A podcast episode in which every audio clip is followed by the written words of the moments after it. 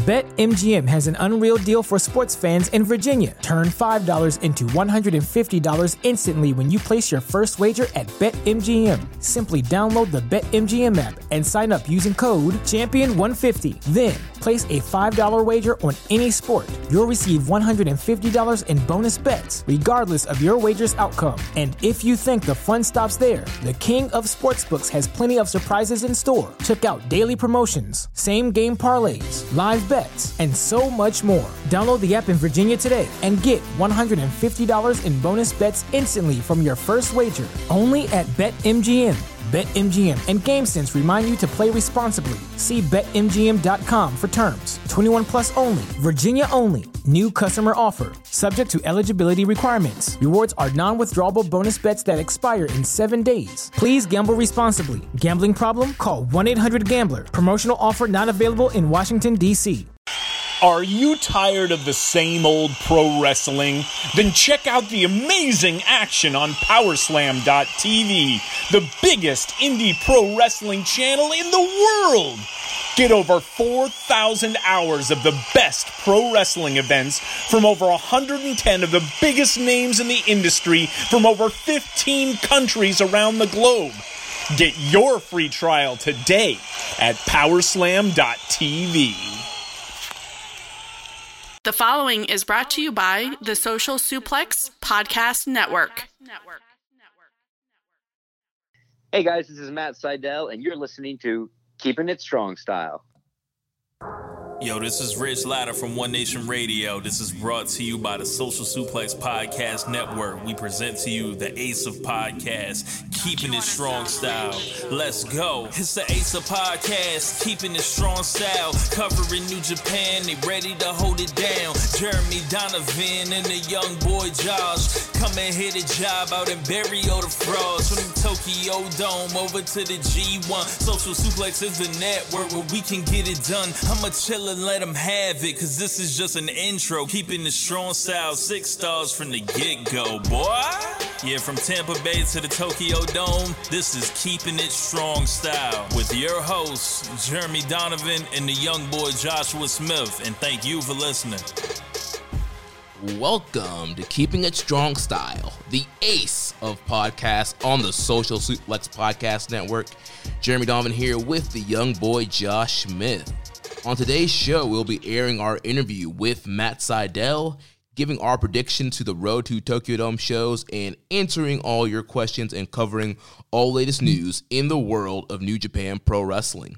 You can support our show by subscribing to the Social Suplex Podcast Network on the podcast app of your choice and leaving a rating and review. You can also get all the podcasts and columns over at socialsuplex.com. This episode of Keeping It Strong Style is brought to you by Powerslam TV. If you are a fan of independent wrestling, Powerslam TV has over 6,000 hours of wrestling from companies across the world. Use our promo code SOCIALSUPLEX to get your first month free. And make sure you check out our Pro Wrestling Tee store, prowrestlingtees.com/socialsuplex. That's where you can get your official Keeping It Strong Style t-shirt. And before we kind of jump into things here, just some quick plugs and shout-outs. Like we mentioned last week, Social Suplex is going to be a part of the Generation Championship Wrestling Mania Week. We run this town event. It's going to be the Tuesday and Wednesday of WrestleMania Week. So if you're coming in town for WrestleMania Week, come in early for Tuesday and Wednesday. There's going to be shows all day, Tuesday and Wednesday, with a lot of big stars. Follow Generation Championship Wrestling on Facebook, Twitter, Instagram. They are constantly posting announcements about who's coming to the show, talent-wise, matches, and all kind of announcements about shows. So follow those guys, check them out, and come support these guys. Tell them Social Suplex sent you. Yes. Yeah, this event looks really, really awesome. So, I mean, for those of you that are unfamiliar, you know, obviously everyone knows about WrestleMania, and most of you probably are aware that there's a WrestleMania week or weekend that takes place every year, generally from Thursday to Thursday afternoon till about, or actually in the morning now, Thursday morning till about Sunday morning, and then obviously concluding with WrestleMania. Well, this year here in Tampa, we've got a wide variety of local independent companies that want to be in on the action. And smartly and rightfully so, they thought to themselves, well, what's the point of trying to lock down a venue if we're going to have to compete with, you know, every single company that's coming to town? They're like, you know what? Bump that. We're going to extend WrestleMania week out even further, Tuesday and Wednesday. They're going to be hosting events from 6 p.m. to about a little after midnight, and then there'll be a after party the Wednesday night, you know, leading into Thursday. So for us, it's going to be a long week. We have been invited to do official coverage for them. We're going to be doing interviews, video, live audio, live podcasting. So we're really, really excited to partner with all these Florida companies, and you know, they're bringing in a lot of international talent. Yeah, a lot of international talent, a lot of big indie talent. They're bringing people out of retirement. So it's going to be some fun shows. Yeah, so we're really, really, really looking forward to that. And, you know, as more news breaks, you know, we'll be telling you about it. If you're in the Florida area already, this is something you don't want to miss. If you are, you know, making your travel plans now and you're trying to figure out what you should or shouldn't be doing, make sure if you're able to come in a little bit early, you know, spend the day at the beach, spend the day at Busch Gardens, do what you want, but then come 6 p.m., come out to Ybor City, the Italian Club, Party Central. It's going to be getting lit. I hear they're going to have like amazing like food vendors, like, you know, the wrestling's going to be great, meet and greet, everything. Yeah, it's going to be great food, great wrestling, meet and greet opportunities, great matches. They got rings on 2 different floors of the building. Yeah. It's freaking crazy. It's going to be awesome. So we're really honored to partner with Generation Championship Wrestling, the other GCW. Right. Not Joey Janela's GCW. Right. That's why I make sure to just say Generation Championship Wrestling. I don't want anybody to be confused. I think that we're working with Game Changer Wrestling and that GCW. Those guys will be here. They're going to be running, you know, Thursday through Sunday like everybody else, but our GCW running Tuesday, it's a little confusing because they're out of the Cuban Club. This one's out of the Italian Club. Right. Yeah, it's going to be it's like the ERC Coming to America. Yes. It's McDowell's. Oh, they have the Golden Arches. We have the Golden Arcs. Yeah. They've got the Big Mac. We got the Big Mick.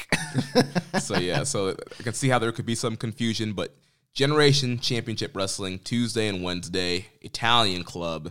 So it's going to be a great time. Absolutely. And then just a quick shout out to front of the show, Ben Schaefer. You know, the last couple of weeks we've been kind of giving him a hard time for not showing up to any of the pay-per-view parties. Jimmy Flips. Any of the indie shows we go to. And he actually showed up yesterday. We had a little TLC viewing party at the dojo, and he actually showed up. Wow. Congratulations, Ben. Thank you for coming out of your hole. I can't believe I missed that. Yeah, you missed it, dude. Yeah. Ben was here, so just give him a little shout out. You know, we buried him so bad, I figured we lift him up, put him over a little bit. I probably should have been here because apparently I had a different opinion on the wrestling that occurred on that show than everyone else. That's a whole different conversation. I don't even want to open that can of worms here. We don't even have to have a conversation. That TLC match main event was good. Oh, my God. Moving on. I enjoyed it. I'm glad one person did. I'm glad it got over with one person. They told a fantastic story. Yeah, story. Moving on. Keeping It Strong Style Awards. This is the last week to get your votes in for that awards. We are very close to surpassing last year's number. So if you have not voted yet, please put your votes in this week. I'm pretty sure I'm going to be closing the voting. It's probably Friday. So get your votes in before Friday because I'll be tallying it up the votes over the weekend, and we will announce the winners on next week's episode. Listen, the ballot is in the notes for the show. It's online. It's on every single form of social media that we produce and promote. You guys need to vote. We see the amount of people that are downloading and listening to our episode every week. All y'all ain't voted yet. It's not possible. Right. There's so many of you. And, you know, this is something that's really, really cool. We've said it before how much we anticipate doing this every year, but it's not our voting. It's your voting. We want your voices to be heard. We want to get the most contingent, you know, and concise form of voting that we possibly can. So please, we encourage you, please participate in these votes. Please, fill out the ballot. I know it's tough, but you got 1 week to get it done. Don't miss out on this opportunity because it's going to suck if come next week, you know, your favorite person or favorite match or what have you doesn't get voted in, and that it's going to be your fault. Right, and there's a lot of categories where it's still nail-biters. There's some that literally are really close. Every vote will count, man. So I think last year the closest one was Most Improved. It came down to Hangman and Switchblade. Yeah. And it was like by a vote or two. Yeah, so literally a vote can change the whole outcome, so... Get out there, rock the vote. Smack down your vote. Vote or die. Oh, my gosh. Next thing, FOH draft. So if you guys who are new to listening to Social Suplex and Keeping It Strong Style, we do this thing called the FOH draft. This will be the third annual FOH draft. It's the kind of Christmas special that we do, Keeping It Strong Style and One Nation Radio with Rich Latta and James Boyd. We get some adult beverages and we bury WWE. Yeah, I'm really looking forward to which adult beverage I would like to partake in this year, because I've done something different each year, and I think I'm gonna keep that tradition alive. I think I'm going something new this year. Definitely not what I was on last year. My God. Yeah, so, FOH Draft is always a great show. One of the... It's not. Last year was embarrassing. One of the funniest episodes, I think, that we put out on this feed.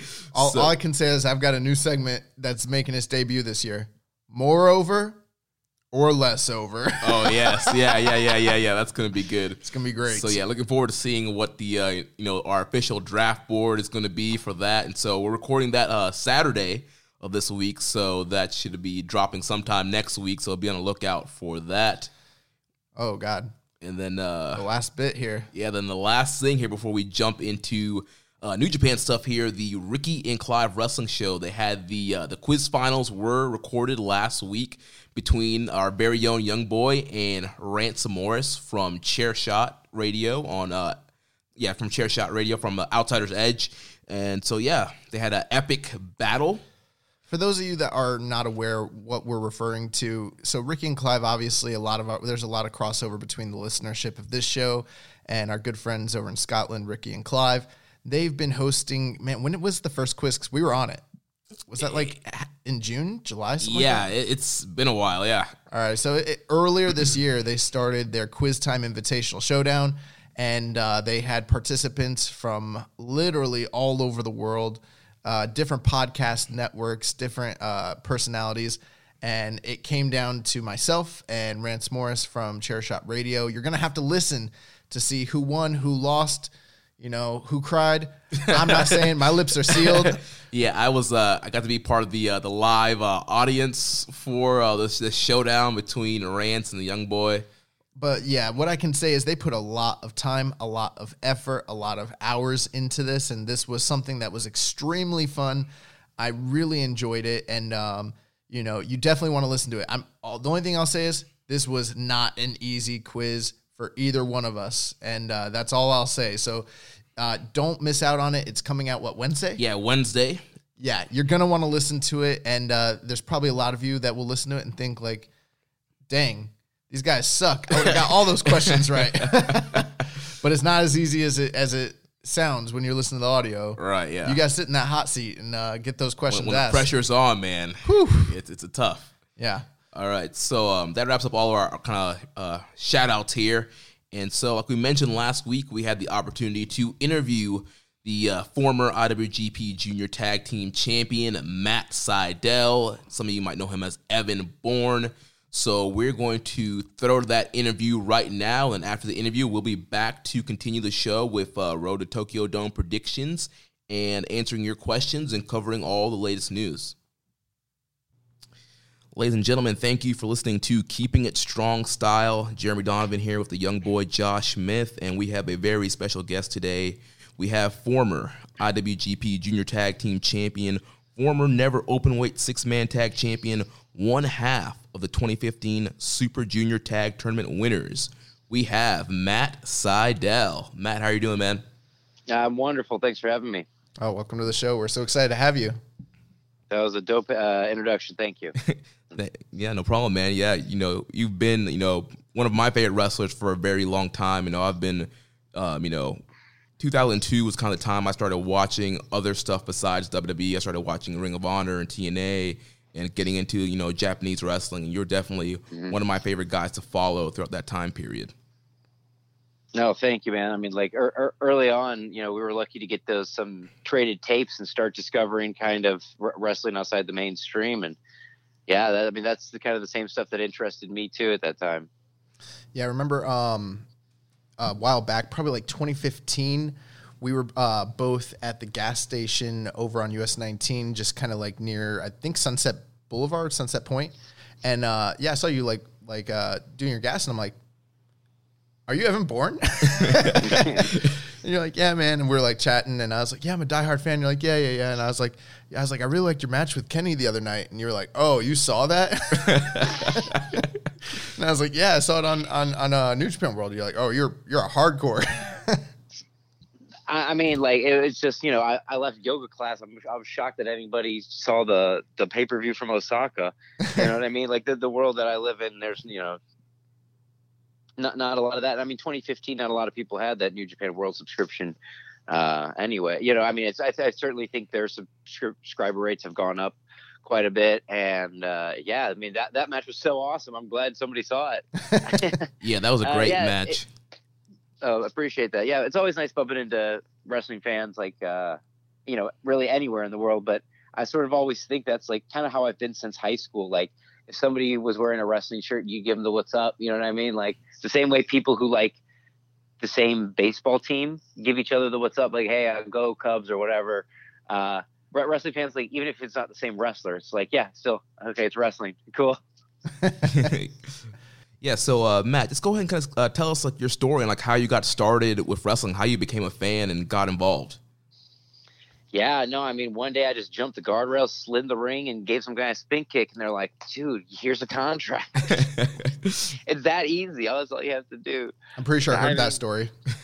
You know, I don't know. I just, I mean, really, for me, I just started wrestling. No one, like, basically, I somehow, because my brother had a friend who worked with another kid who backyard wrestled, we got a tape of these kids who wrestling in their backyard. And I was like, oh my God, I need to do this. And so basically I just went out and, you know, first we started on a trampoline, and then I started building rings in my backyard. And, you know, I'm still setting up rings to this day. So I was just obsessed with wrestling rings, and specifically like the in-ring action. I learned a lot about wrestling from Ken Shamrock's book. That was just a bunch of like shoot holes. And it told you to do 500 sumo squats, and if you ever want to be a Japanese wrestler, this is kind of what you have to do. And I think that was the first thing that sparked my interest in like Japanese things, and in the certain style of wrestling that I always loved. And then later on I found out Ken Shamrock was trained partially by Dean Malenko, who's also one of my favorite wrestlers and favorite influences.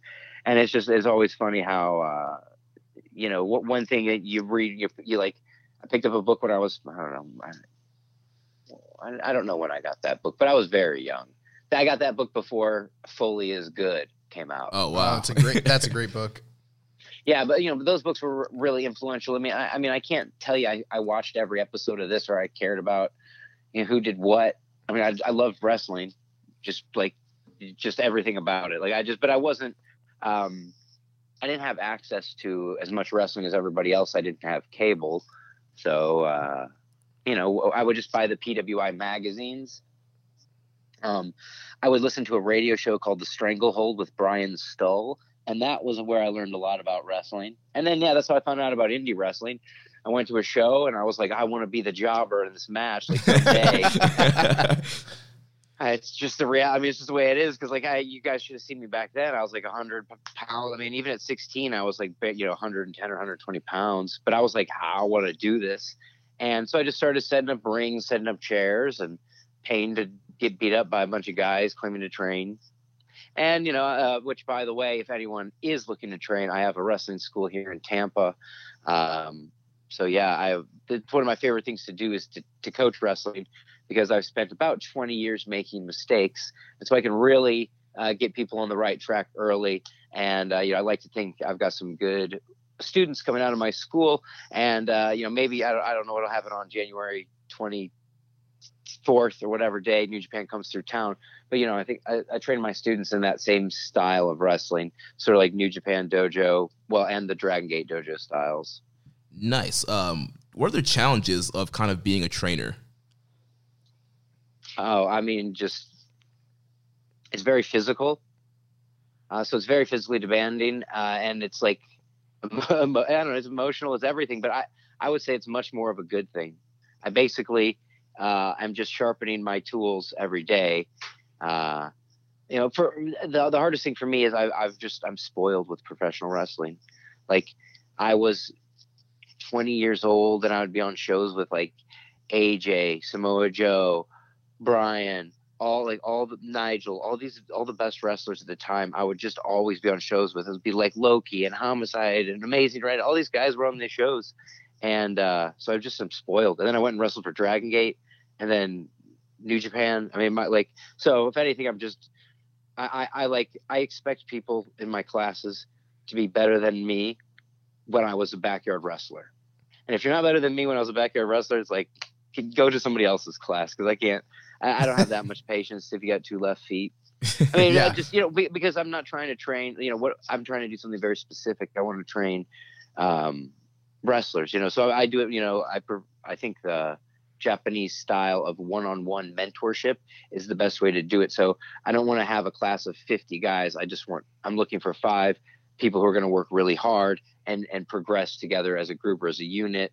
A lot of time, you know, or as 2, you know, as a group of good guys and a group of bad guys, and they can just work each other, which is kind of a very safe way to go about doing crazy pro wrestling, is working with guys you're familiar with. That's one thing I learned while I was in Dragon Gate, is the more frequently, like if you're working guys all the time, right, you can actually really raise the level of danger and feel really good about doing that a couple nights a week. Yeah, you bring up some really great points there, and you know, I follow your stories online and on Instagram, and you touch base on like some of that influence from like Dean Malenko and Ken Shamrock. Myself being a huge fan of like you know, catch wrestling from like Europe and shoot wrestling, I noticed on a few of your stories that you were implementing that in your training. How do you implement something like, because you mentioned that you're training wrestlers? How do you implement something like that into like, say, the modern day style, where a lot of people kind of say the industry's gone away from that sort of stuff?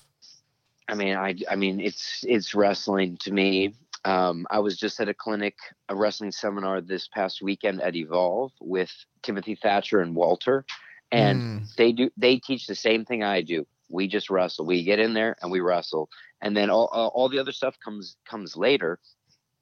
But I always say you're a wrestler first. And these people come to me with, I got this great gimmick. I'm going to this, I'm going to that. And I said, I hope you're a wrestler, because you have to be that first before you're anything else. And you know, the rest of you it kind of comes after that. But otherwise you're just pretending like you're something else that's also a wrestler. Well, you're not going to beat me, because I mean, all I do is wrestle. And then like, I have a little personality, but it is what it is. You know, it's a wrestling based first. And I mean, that's just like,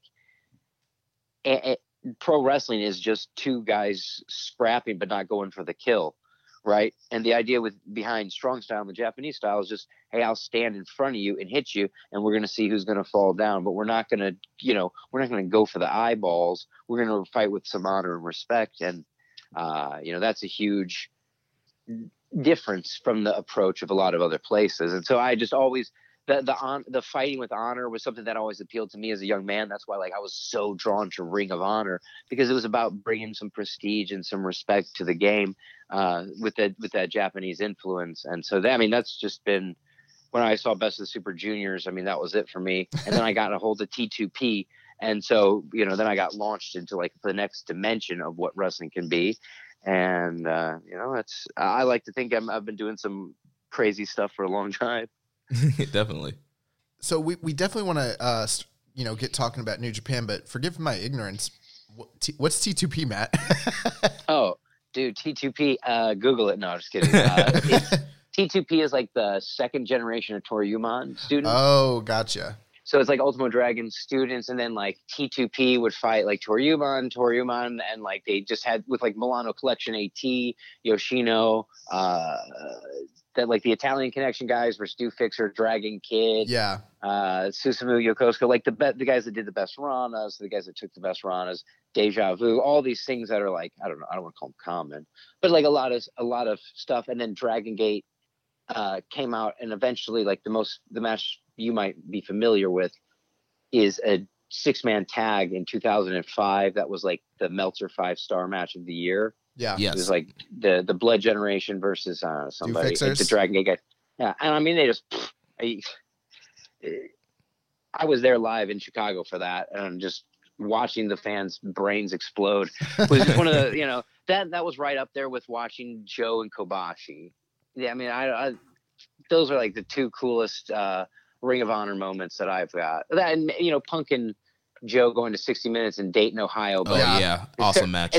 Not nearly. I mean, like that built. Like, I mean, guys, if you knew, there was the only bathroom there was the one that the fans used, and they didn't have doors on it. Like one time, I got caught like in the toilet, like taking, like sitting there with my phone in my hand. You know, it was brutal. Oh man, that Dayton building was rough. But yeah, that Punk and Joe is great. But the Ring of Honor theme sort of plays into New Japan because.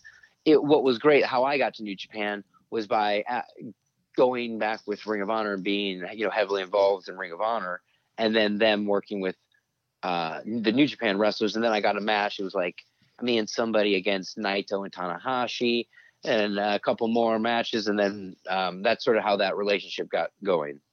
Got you. So just kind of backtrack a little bit. Would you kind of consider like your first run in Ring of Honor kind of your first real break? Your first real big break in the States?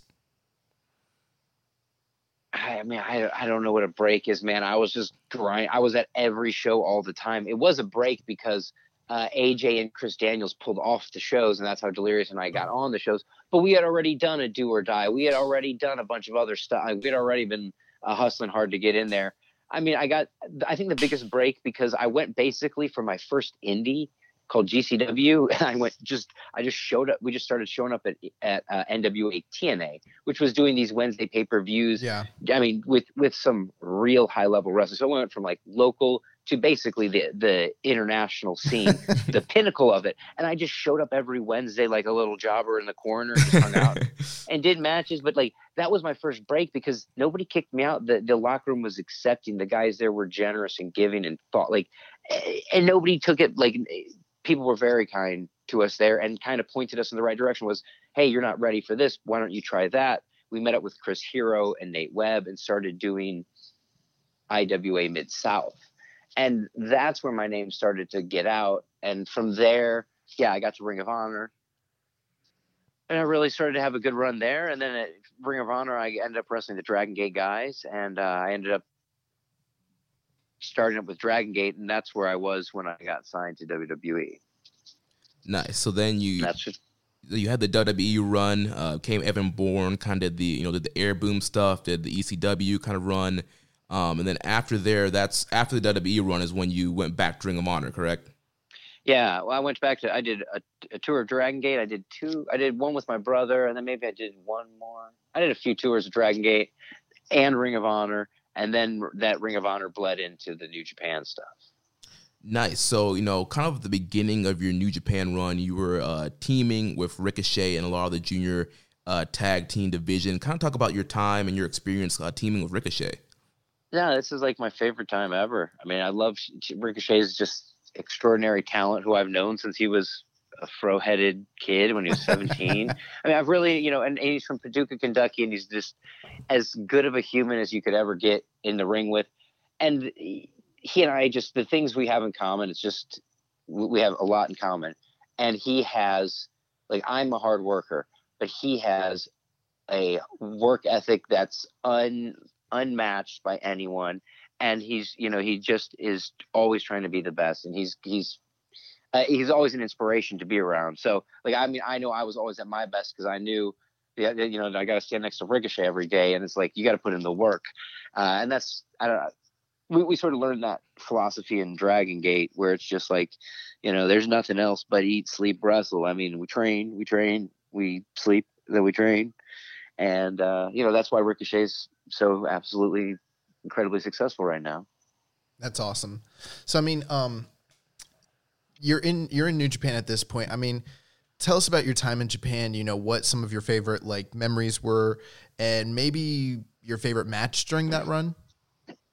Yeah, well, I mean, so I want to say quick congratulations to old Finjuice. Spoiler alert. You know, those guys killed it in Tag League. You know, we just did. For me personally, like Japan was, I went to England and then I went to Japan when I was young, and it was the first time I ever had the chance to like really analyze what my, like to see my world from the outside perspective, because the people are the exact same as you or I, but they grew up in a very different culture, and it got me to like question like, well, why am I like this, or what's this? And basically what I'm trying to say is I learned how to be a better person by going to Japan. Like the way they do things is just, it's really special, and they have a special touch to things. So, I mean, everything from the fan interactions to the quality of wrestling, to the quality of dinners that I would have out, to just, you know, I mean, being on the road with the guys was a great group. It was like me, the Bucks, Kyle and Bobby, yeah, you know, me and Ricochet, the Bullet Club. I mean, it was great. It was a great time to be in New Japan. And, yeah, it's just, I mean, you know, we just, the tours were great. One of the best things about New Japan was like how efficient it was too. I mean, you guys just like, it's peak perfection of how wrestling organizations should be run.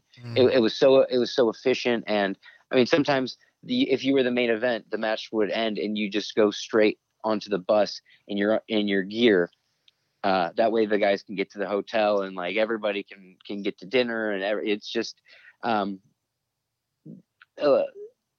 it was very much like a community that supported each other, and being on the road like that, you know, it really helps to have a lot of guys on your side and everybody working towards the same goal. So I think the thing I really miss there is like, we really felt like we were part of something special, and we were doing, you know, we were all like, you know, what we were doing was what we were supposed to be doing. Like we were everybody was all in every night.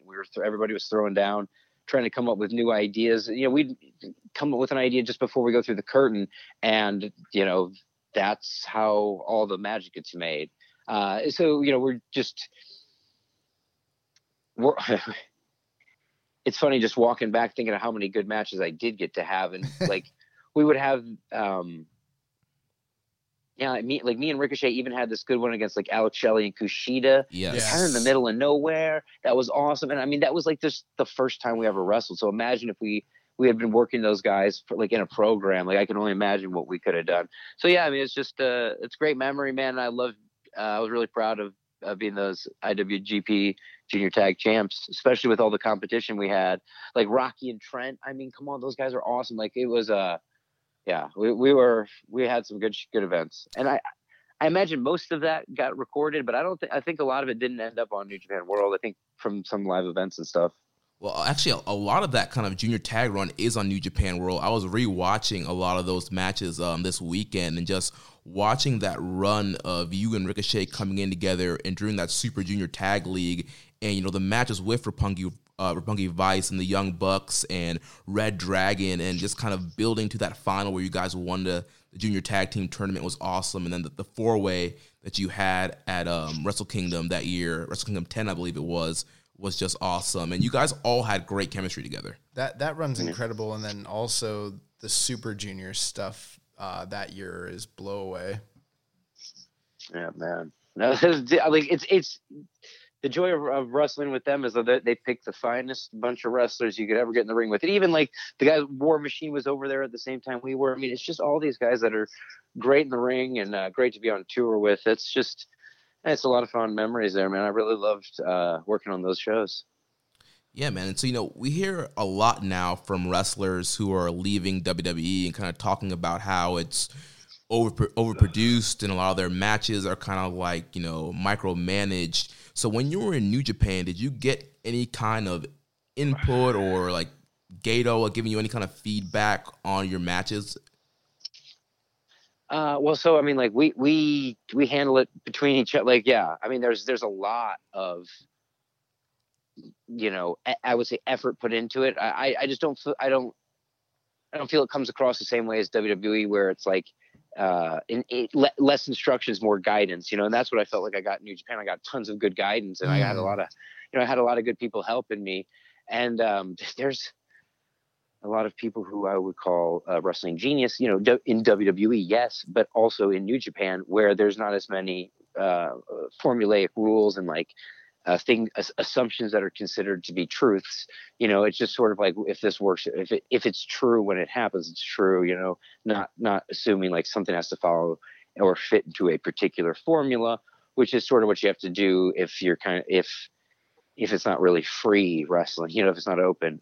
So yeah, New Japan, we were just, we were free to go wild. And I mean,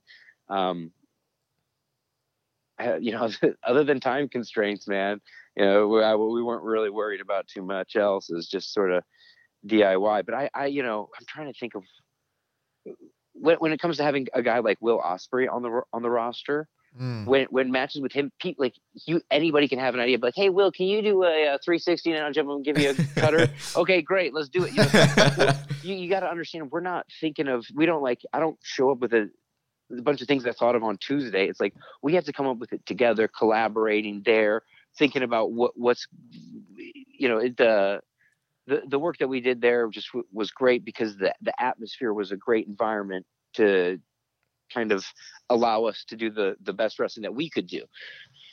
And that ring is like the best wrestling ring on planet Earth, for sure, bar none. It's the best wrestling ring. I don't like that WWE ring. I don't like the Evolve ring. I like that New Japan ring. It's very high quality. So we touched on some of the differences. Obviously, you know, Matt, you've had runs in all the major companies here in North America: Ring of Honor, WWE, Impact, New Japan, Evolve. Also, you know, overseas with Dragon Gate. What are some of the like biggest differences with these different companies, and what are some of the similarities that you see just across the board?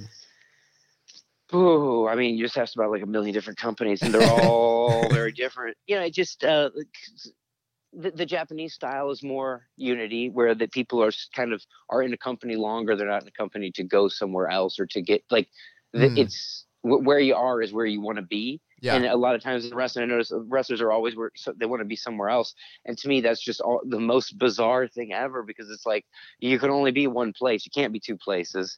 So you may as well just rock out wherever you're at. And then if you get a chance to go somewhere else, do it. And if not, just, you know, I'm not trying to give life advice to wrestlers on a New Japan podcast. No, this feels like we're growing as people because of this podcast right now. I tend to lecture.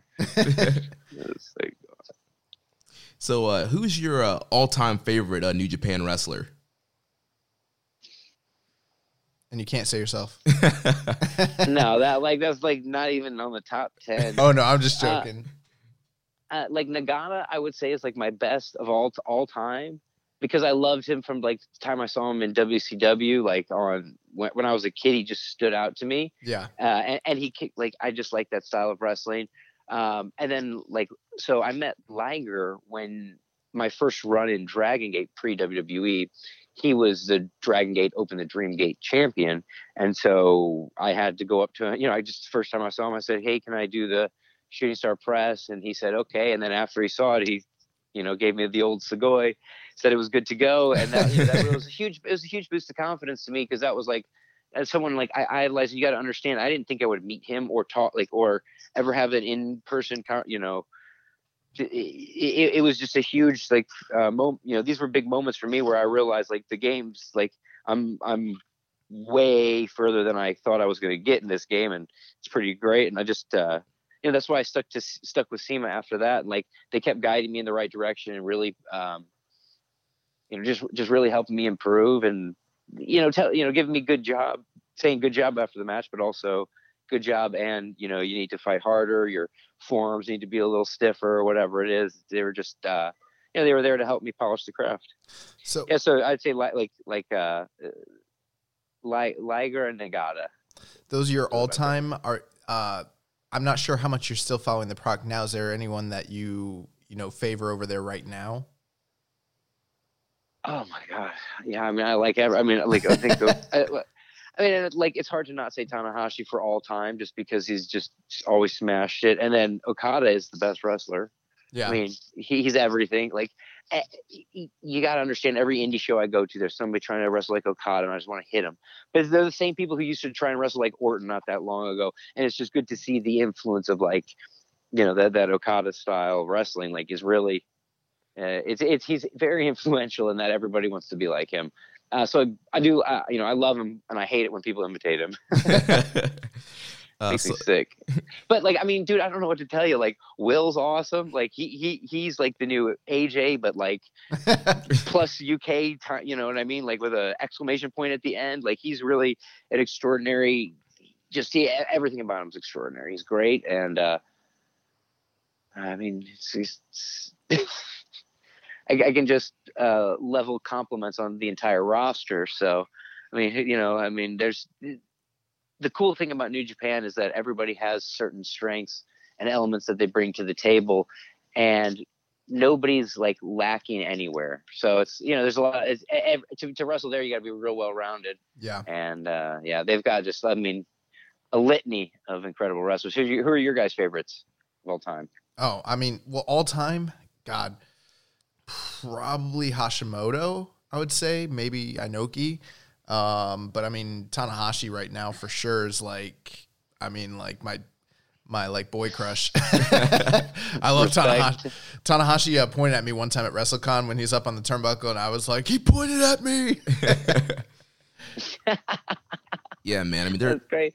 Hey, he's the real deal, man. That's like, you know, these, like I'm saying, these guys are the best in the world. Yeah, there's so many greats, man. You know, you mentioned Jushin Thunder Liger. You know, I got a chance to meet Liger in New York during WrestleMania weekend and during, you know, the big MSG show, and actually interviewed me for a spot on TV Asahi. So it's just crazy. Like, yeah, Jeremy was on Japanese television. We don't even know. We didn't get to see it though. It was crazy, like talking to Liger. But so I've always loved Liger. Satoshi Kojima.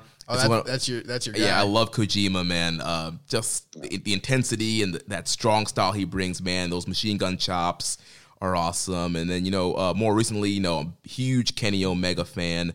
Loved his work. He's there. I loved the match that you had with Kenny. Thanks. Yeah, man. This is just my first match there. I couldn't even find the entrance. And serious. It's terrifying.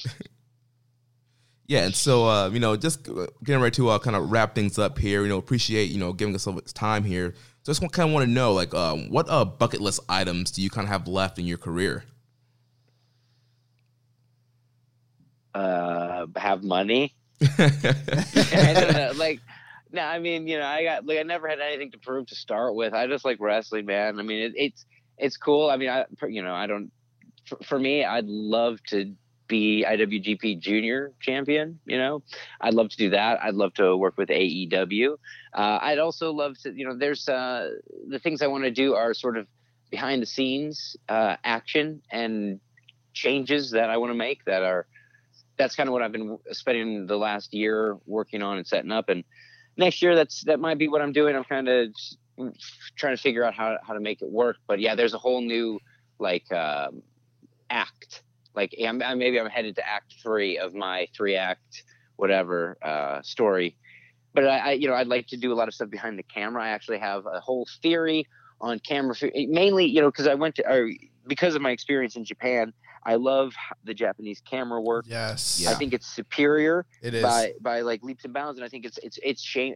Anyway, I have a whole incredibly detailed theory on why and how to shoot wrestling differently, and that's sort of what I intend to do in the future. So that's what's on my bucket list, is to make because it's my I have a simple philosophy. Like, I always think wrestling should be making. I'm always thrilled and happy that we have fans at the shows, but I always think, like, these guys go out there and they kill themselves and they're only making $100.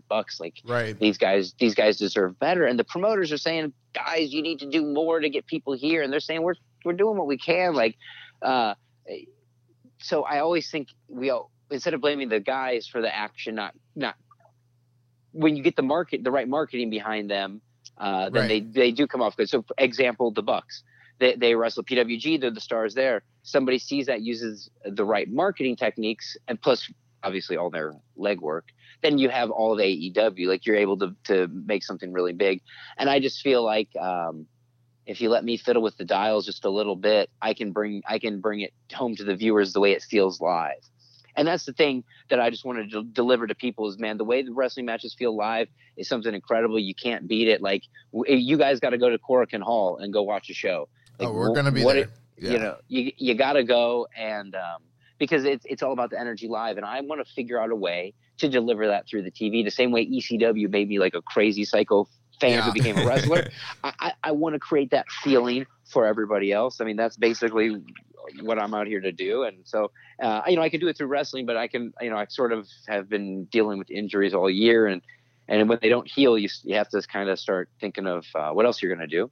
And so, you know, that's what I'm doing. I'm just going to wrestle till the wheels fall off. And then when that happens, I'm going to go behind the camera and make somebody else look really good.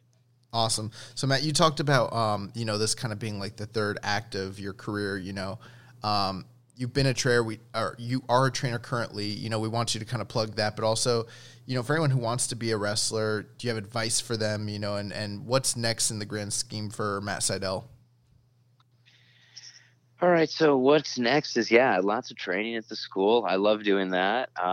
You know, I'm a simple guy. I like to grow cacti in a little garden here and take care of that stuff. You know, I'm not trying to go out and do too much or whatever. I you know, I do a little bit of writing, but I don't know if I'm gonna ever put out a book about myself. But maybe I'd like to do something for aspiring wrestlers, sort of the same way Ken Shamrock's book helped me. Have something, you know, a physical book for aspiring wrestlers, so, to go coincide with my training philosophy. And like, I want, if it's up to me, I want to train a bunch of wrestlers to learn how to not get hurt or hurt anyone else. And so if I have to put, you know, whatever I can put out content wise in that realm, I'm going to do that. Like, show guys my special techniques on how to fall, or how to get your ass kicked and get back up techniques, you know, basically that kind of stuff. I'd like to share that with the kids who are really interested in learning the, you know, this fine art, which I love. And I want to just pass along that information to everybody, because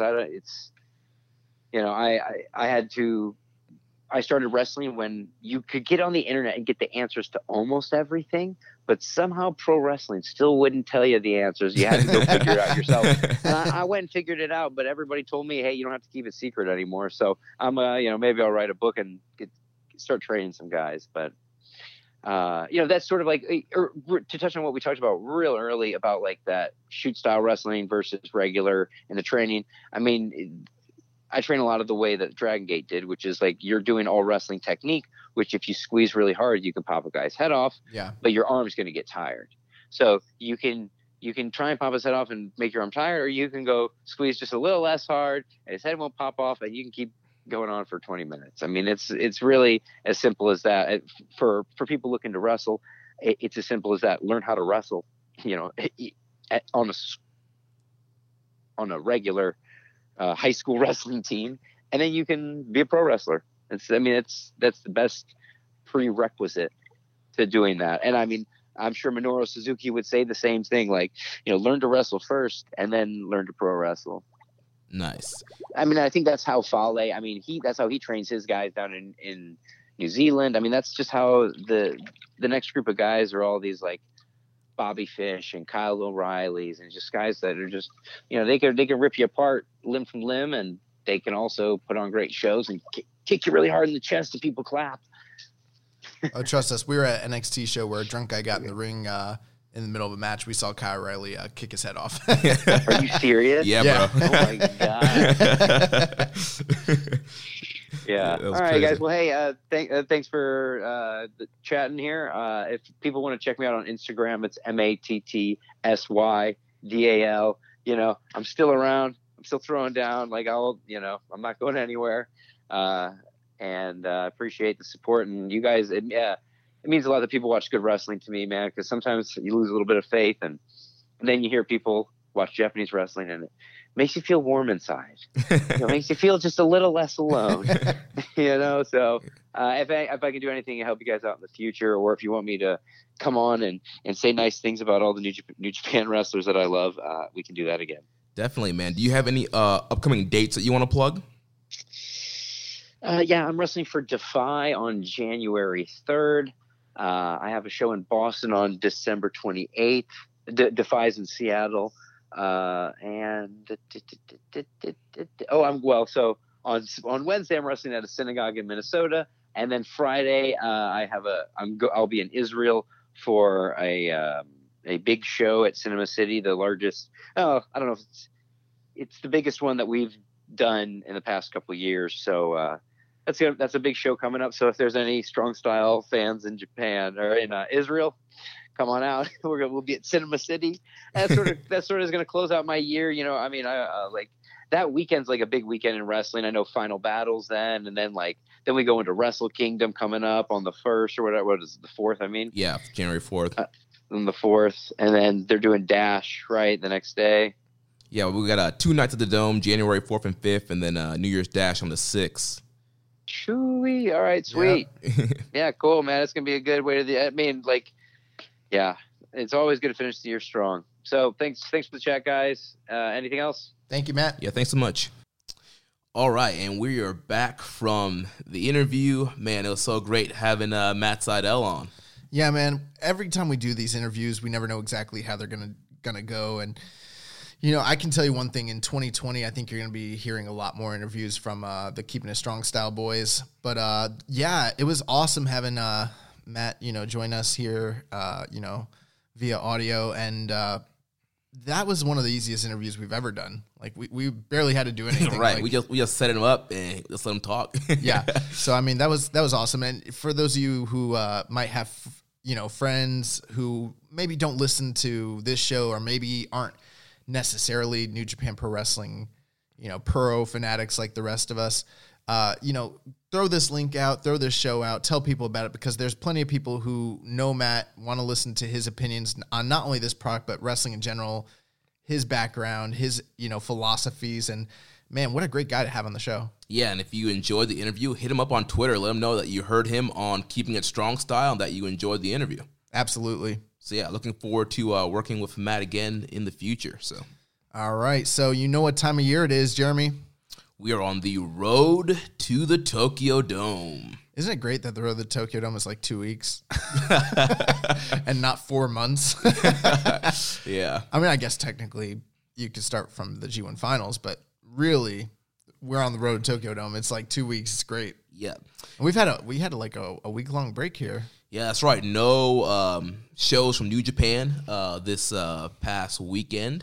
I will tell you one thing. I tried to watch the Warrior Wrestling 7 show and got about halfway through it, literally saw no New Japan talent. The show ended up being 4 fucking hours. That was a long dude. I came home. I got home at like... Did you see any of it? I did. I watched the last half. I got home. You watched the whole last half? Yeah. All of it? Yeah. Was any...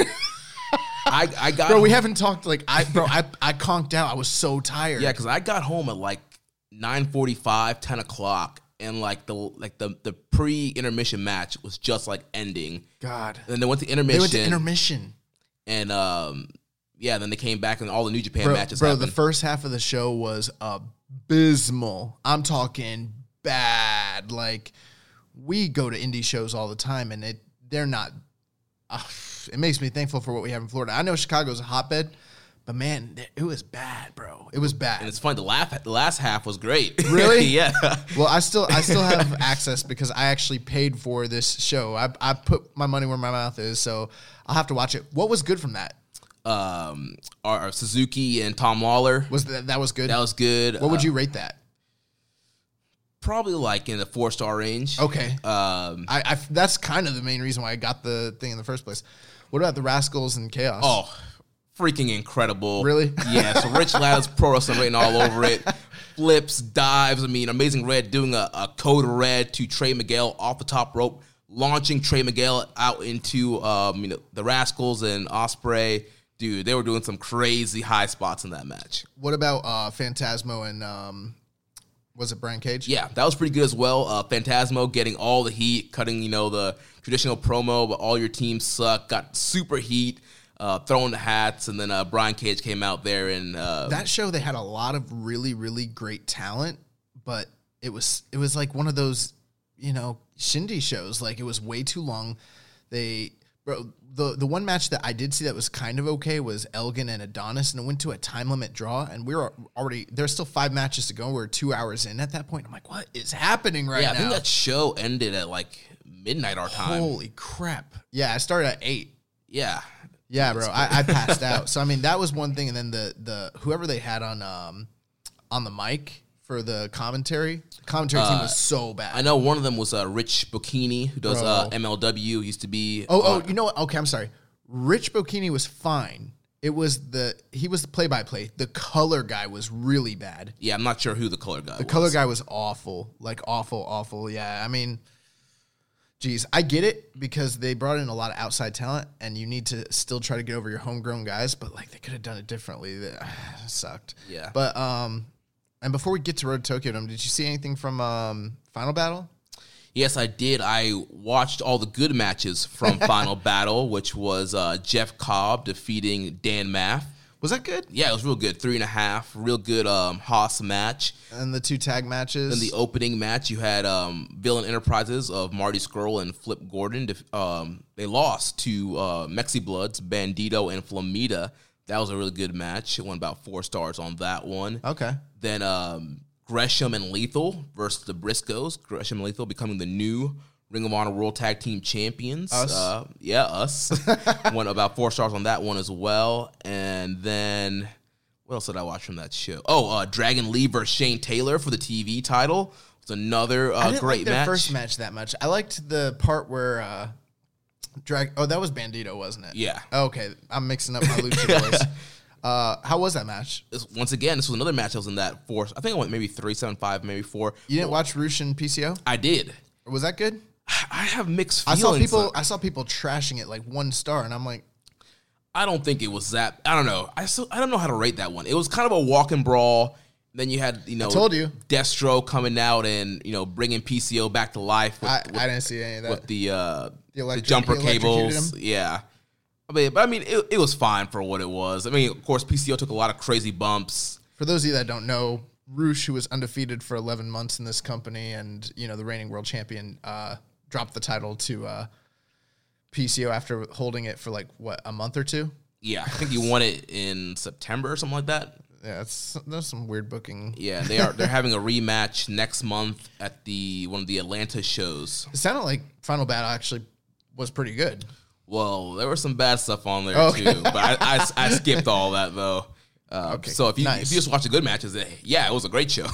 But interesting that Warrior Wrestling 7 was happening in Chicago with tons of New Japan talent on it, and then Final Battles occurring. Where were they? Vegas, New York? No, they're in Baltimore, I believe. Okay, and no New Japan talent. Yeah, interesting. Well, let's get into this preview show for Road to Tokyo Dome predictions. Yep, so Road to Tokyo Dome, we have 3 live shows coming up this week. So the first show will be happening on Thursday, December 19th. All 3 of these shows are from Korakuen Hall. So opening up night 1, we have Togi Makabe, Tomioka Honma, Risuke Higuchi, and Rocky Romero taking on the team of Jushin Thunder Liger, Tiger Mask, Yota Tsuji, and Yuya Uemura. I'm even wondering, I know we're recording on the air. Do we even want to give previews for these, or do you want to just have general discussions about these shows? Because I'm looking at it and I'm like, multi-man match. Like, it's literally nothing except for the one, there's one singles match. It's like a lot of just preview matches top to bottom. Right.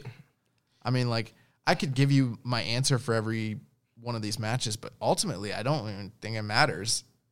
Right, I mean, most of these is all, obviously, it's going to be building up momentum going into the Dome. I'm sure we'll see some 50-50 kind of booking, trying to get each guy some shine going into the Wrestle Kingdom. I say we just run down the cards and have general discussions about what we see here. Okay, so following that opening match, we'll have Finjuice and Toa Henare versus G.O.D. and Bad Luck Fale. Then we'll have Sonata and Evil versus Dangerous Tekkers. We'll have a Chaos team of Hirooki Goto, Tomohiro Ishii, Sho, and Yo versus the Bullet Club team of Kenta, Yujiro Takahashi, Taiji Ishimori, and El Phantasmo. Then we will have Kota Ibushi and Hiroshi Tanahashi versus Tetsuya Naito and Shingo Takagi, Kazuchika Okada and Yoshihashi versus Jay White and Chase Owens, And then we'll have the main event, Will Ospreay and Robbie Eagles versus Hiromu Takahashi and Bushi. Nice. So, I mean, this is a pretty stacked card. I mean, for the preview shows for, like, Road to Tokyo Dome, sometimes it feels like you do have, like, certain guys in there, but there's a lot of, I don't know, sometimes it just feels like a lot of riffraff. And I know it almost seems like when I say, like, oh, there's a lot of multi-man matches, doesn't matter, that's me, like, belittling the card, but it really isn't. I think the outcomes themselves don't necessarily matter. What does matter is the matchups that we're seeing and the level of talent. We're getting almost everybody that's involved with Wrestle Kingdom this year on these cards, which is actually pretty awesome. Right. Yeah, and and these multi-man matches, I mean, a lot of stacked talent. I think these are going to be some great shows. One thing I did want to talk to you about, we didn't really cover last week, and we haven't had a chance to talk about it off the air. How do you feel about Hiromu Takahashi wrestling on these shows? Do you think they should hold him off to the Dome, or you think it's fine him coming back here? We talked about that, not recently, but when he first made his return, you remember that was like a discussion where, like, when will we see him, like, make his official return? Right. And at the time, I think we had both said that we would have preferred that he ended up just making his debut at the Dome. But I think at the time I was like, the way New Japan is, he's going to end up on the Road to shows just to, like, to build up the match between him and Will Ospreay, and also to kind of, like, work their spots and get the ring rust kind of off of him. And I think that's exactly what we're seeing here. And I think there are some people who will be disappointed by this decision, but I also, it makes sense why they're doing it in my mind. Right. Yeah. I've heard, a lot of, reporters and analysts kind of, upset that they are having Hiromu wrestle on these shows and not saving that first big match for the Dome. They think it's going to, belittle the pop at the Dome and kind of reduce excitement. You think so? I don't think so. I mean, I think regardless, he's going to get a huge pop at the Dome. People are going to be super into that match. And, here on these Road to shows, we're going to see what he's made of. Like, how, is he going to be 100%? Is he still going to be doing the same spots? Or is he going to change his style up? We're going to get that answered here. I see the argument there, but also I have to think about a couple things. From a business perspective, they're not wasting anything because you're getting Ospreay and Takahashi regardless. You're getting it anyways, you know what I mean?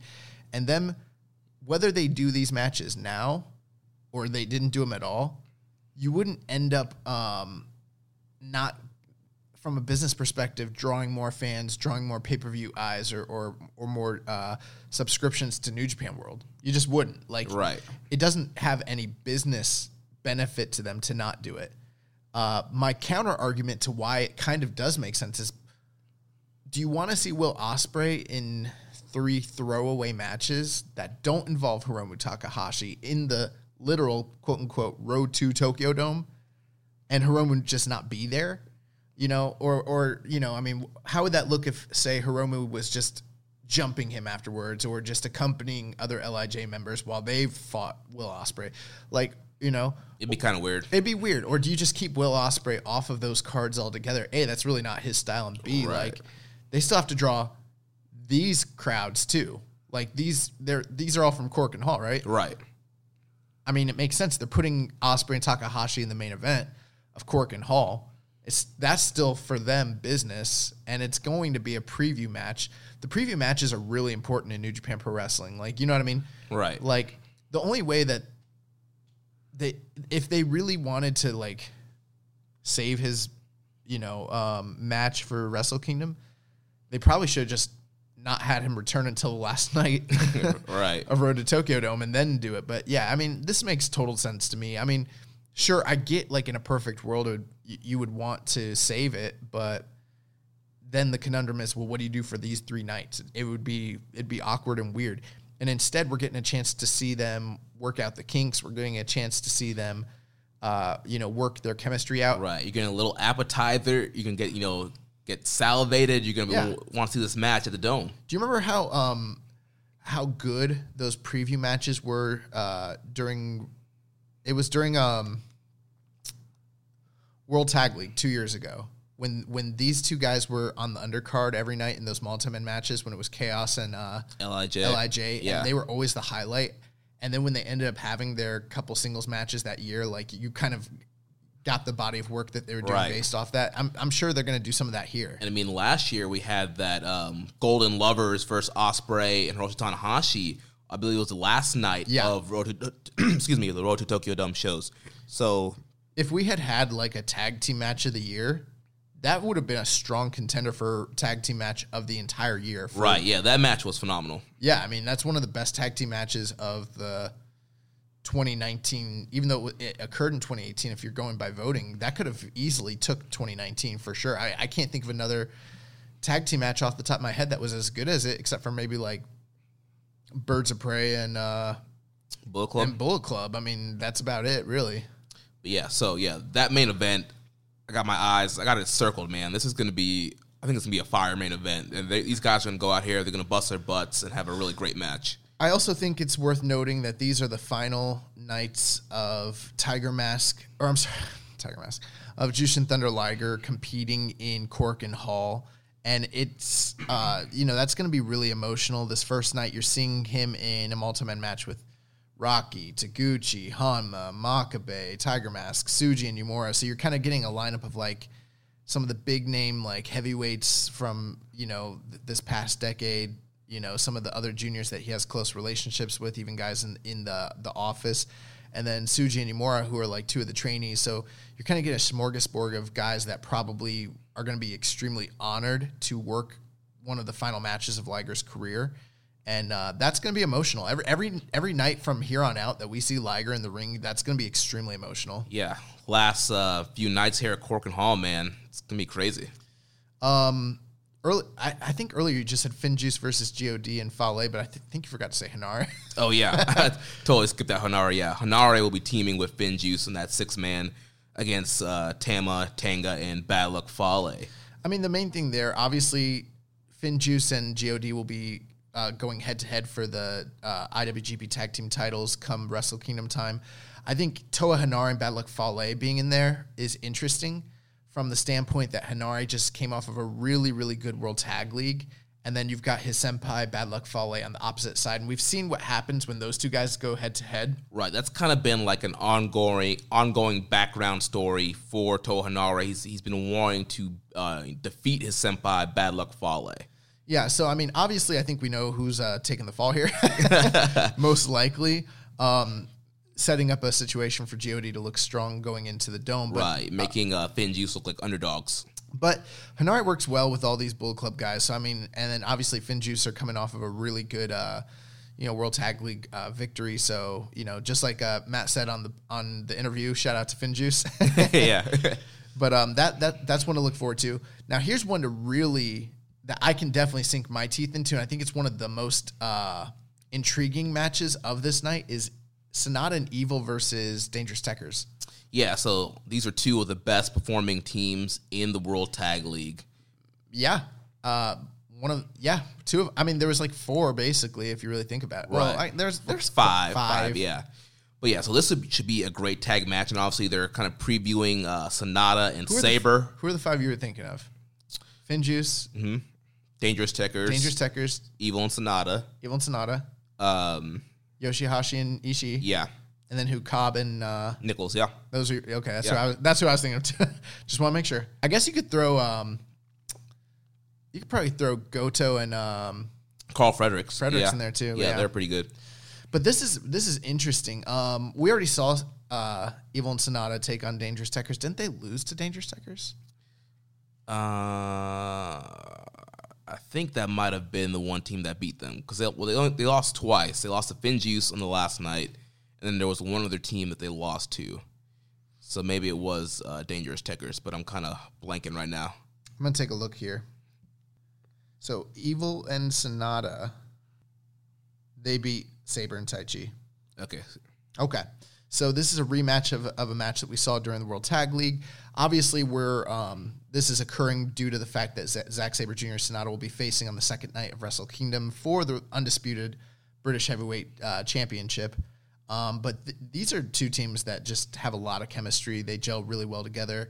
And you know, Evil and Taichi both having that strong style, hard, heavy hitting style, and then Saber and Sonata doing all the world of sport, you know, grappling centric stuff. This is a really cool matchup that I'm looking forward to. Yeah, this should be, like we said, two great teams, should be a great match. Obviously, advancing that story between Sonata and Saber. Obviously, I think Taichi is going to be there to kind of eat the pin on this one. You think so? I think so. Probably. I mean, potentially you could have Saber tap out Evil or do a quick European clutch on Evil. But I don't know. I feel like Taichi. You could even have either Zach or Sonata go over on one another at this point. Like, right. It doesn't, that doesn't happen very often. Well, I feel like Sonata's pinned Saber like 4 times now. Right. Yeah. And so, like, maybe if you really want to keep the streak alive, like, just have a. He does it again. Yeah, just because every night just keeps pinning him. Possibly. But we've got more matches between Sonata and Zach coming up on this tour. So, I mean, this is just the first night of that story, but this one should be great. Yeah. And another one to circle and keep your eyes on is Kota Ibushi and Tanahashi versus Naito and Shingo. Yes. So, and actually, you know, I kind of want to talk about that one in conjunction to the other tag match that's above it, the Okada and Jay White match.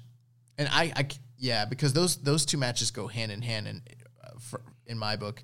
Right, because they're both previews of the double gold dash matches. But before we get to that, we've got the Chaos 8-man tag against Bullet Club, and it's you know, Goto, Ishii, Roppongi 3K against Kenta, Yujiro, and Ishimori and Phantasmo.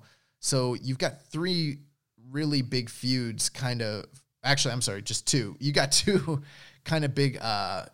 Dome match feuds kind of, you know, encompassed in this match. Right. You got Goto, who's going to be challenging Kenta for the Never Openweight title. And then you have Roppongi 3K, who will be challenging Taiji and ELP for the IWGP Junior Tag Team titles. And, you know, we've kind of seen this whole Chaos Bullet Club rivalry really kind of blow up with Kenta turning on Goto and Ishii to join Bullet Club. And this kind of rivalry has been running since then, since the end of the G1, all the way up until now. And in a sort of understated way, you could even, like, include the stuff from G1 earlier in the year with, like, Goto and Jay White, and, you know, when Jay White dropped 3 losses back-to-back to Chaos members on the first few nights of the G1 climax. And, you know, that all ties into the animosity between them with Gato and Jado and, you know, the whole entire backstabbing that Jay White did. And since then, things have been extremely hostile between these 2 factions. Not that they were ever good, but I mean... Right, the heat's been turned back up. Right. And then, obviously, with Goto and Kenta, you know, and everything with Shibata, this is one of the more anticipated feuds of Wrestle Kingdom. Although, obviously, there's a lot of disappointment for those fans that expected or hoped that Shibata would be directly involved with wrestling Kenta. Right. Which I'm sure we'll get our Shibata appearance at the Dome somehow. Do you think he's going to be here on these nights? I don't think so. I think we'll see him. I'm sure there'll be some kind of ref bump or some kind of interference, and he'll come out to help Goto fight off Bullet Club. That'd be my guess, too. So... Speaking of these 2 tag matches, so you've got Okada and Yoshihashi taking on Jay White and Chase Owens, and then Ibushi and Tanahashi versus Naito and Shingo Takagi. And, yeah, these are really, really interesting from a few different perspectives. I mean, just obviously that we're getting Ibushi and Tanahashi again teaming together against Naito and Shingo, like that could definitely be match of the night easily. Yeah. But then you obviously have Ibushi and Naito head-to-head once again since, you know, their legendary feud this past year, their trilogy of matches, the infamous Dominion head drop match. Yeah. And on the other side of things, Okada, Yoshihashi, Jay White, and Chase Owens, I think ultimately what we're seeing here is we're seeing preview matches for possible matchups that might occur during this double dash title, you know, run for the gold, basically. Right, and as we talk about nights 2 and 3, we'll see that they've mixed up those combinations, so you're seeing all potential outcomes of those 2 matches that will be happening. I think that this is really important for them to do that because this is something we've been critical that they haven't done enough of. you know, and I don't know if it's, do you think it's too little too late? We're like a few weeks out, like, you know, and these are kind of minor shows, or do you think that this is the right time to be doing this? And if they have memorable enough moments and angles that maybe it'll gain traction. I mean, what do you think? I think they probably should have tried to do something a little bit before these shows, but... Well, they did that one time when everyone was in the ring, and it was terrible. Right. So, yeah, that was, what was that, Power Struggle? Yeah, it was Power Struggle. It was awful. Was it Power Struggle or King of Pro Wrestling? I think it was Power Struggle, but I could be wrong. Yeah, it's one of those two shows. Yeah, they had that angle of all four guys. Yeah, besides that, they should have tried to do some other stuff, but, you know, we can't change the past. We've got these three shows coming up, I think. Capitalize on these three big shows. English commentary is going to be a lot of people watching these shows. You can do some great angles here to kind of heat things up. I like the fact that we're going to be seeing all the different combinations, and so kind of get you thinking, all right, which way are they going? What are we going to see on night two? Who's going to win the matches on night one? So I like that. And like you said, you know, we can get some promos, we can get some angles, and really heat this thing up and drive it home heading into January 4th. Yeah, and I think there's some symbolism here. You know, the history between Ibushi and Tanahashi, it is significant that they're going to be tagging together, and they're going to be involved in either straight tags, or they'll also be on the same side on the final night in a six-man tag. But, you know, they were in the finals of the G1 Climax against one another last year. There was a long-running story about whether Ibushi was able to best Tanahashi or not, and every time he faced him in one-on-one competition, he came up short. And he's always looked up to Tanahashi and seen him as almost like, he calls him a god of pro wrestling. And so him finally like defeating Tanahashi this past G1 season and all that, I think it's very symbolic, the fact that they've got these two guys kind of teaming up. And some people might even look to that and say that that might be in some ways foreshadowing a possible Ibushi win come Wrestle Kingdom time. Right. And another kind of story to look at too is, you know, we look at last year's Road to Tokyo Dome, the build-up, and it, obviously the main event was Kenny Omega and Hiroshi Tanahashi, and part of that rivalry was, you know, Tanahashi wanting Ibushi to kind of come under his wing, and he wanted to kind of mentor Ibushi to be, you know, the next ace, next big star, yeah. And obviously Ibushi was partners with Kenny and was, you know, teaming with Bullet Club guys and kind of, you know, being in the background, and Tanahashi kind of wanted Ibushi to come out of that, so... We got that coming up to the forefront here. That's another thing. I didn't even think of that until this moment. But, I mean, we don't talk about Kenny a lot when it comes to the actual stories here in New Japan because, obviously, he's moved on. But if you think about it for a moment, 1 year ago, almost to the day, there was heavy, heavy hostility between Kenny Omega and Tanahashi. One of the most heated, like, builds that I can remember in a long time. I mean, maybe it wasn't from, like, a angle standpoint, but from the interviews, there was some real, real animosity. Right. And we all know the relationship between Ibushi and Kenny Omega. So then, like, and he was kind of caught in between the two at the time. So it's interesting seeing him tag team with Tanahashi going into, you know, Dome season. Very interesting there. Right. Especially after, like, all the weird shots between him and Kenny. Right. And all the illusions and everything. Very interesting. Obviously, with Naito, him teaming with Shingo, that's another interesting matchup, team up, just because Shingo really doesn't have anything too concrete or, you know, special going on for his first Tokyo Dome. But I think a lot of people kind of have him earmarked as being a potential leader of a faction in the future, whether that be LIJ or somewhere else. And we all know the special relationship between Naito and Shingo. We detailed it in the past, you know, right. Schoolmates, training partners, you know, their friendship extends beyond just New Japan Pro Wrestling. And so I think you're seeing a lot of that here. You're seeing a lot of, with these teams on these last few nights, is guys that are extremely close with one another. The other interesting thing here, too, is like Shingo is very important in New Japan. So is Tanahashi. And obviously, the top four guys, Jay White, Naito, Ibushi, and Okada, aren't really there to be pin eaters. Right.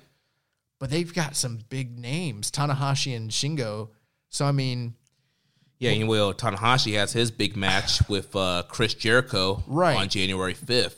So I mean, yeah, you don't want the ace eating pins going into his match with Jericho.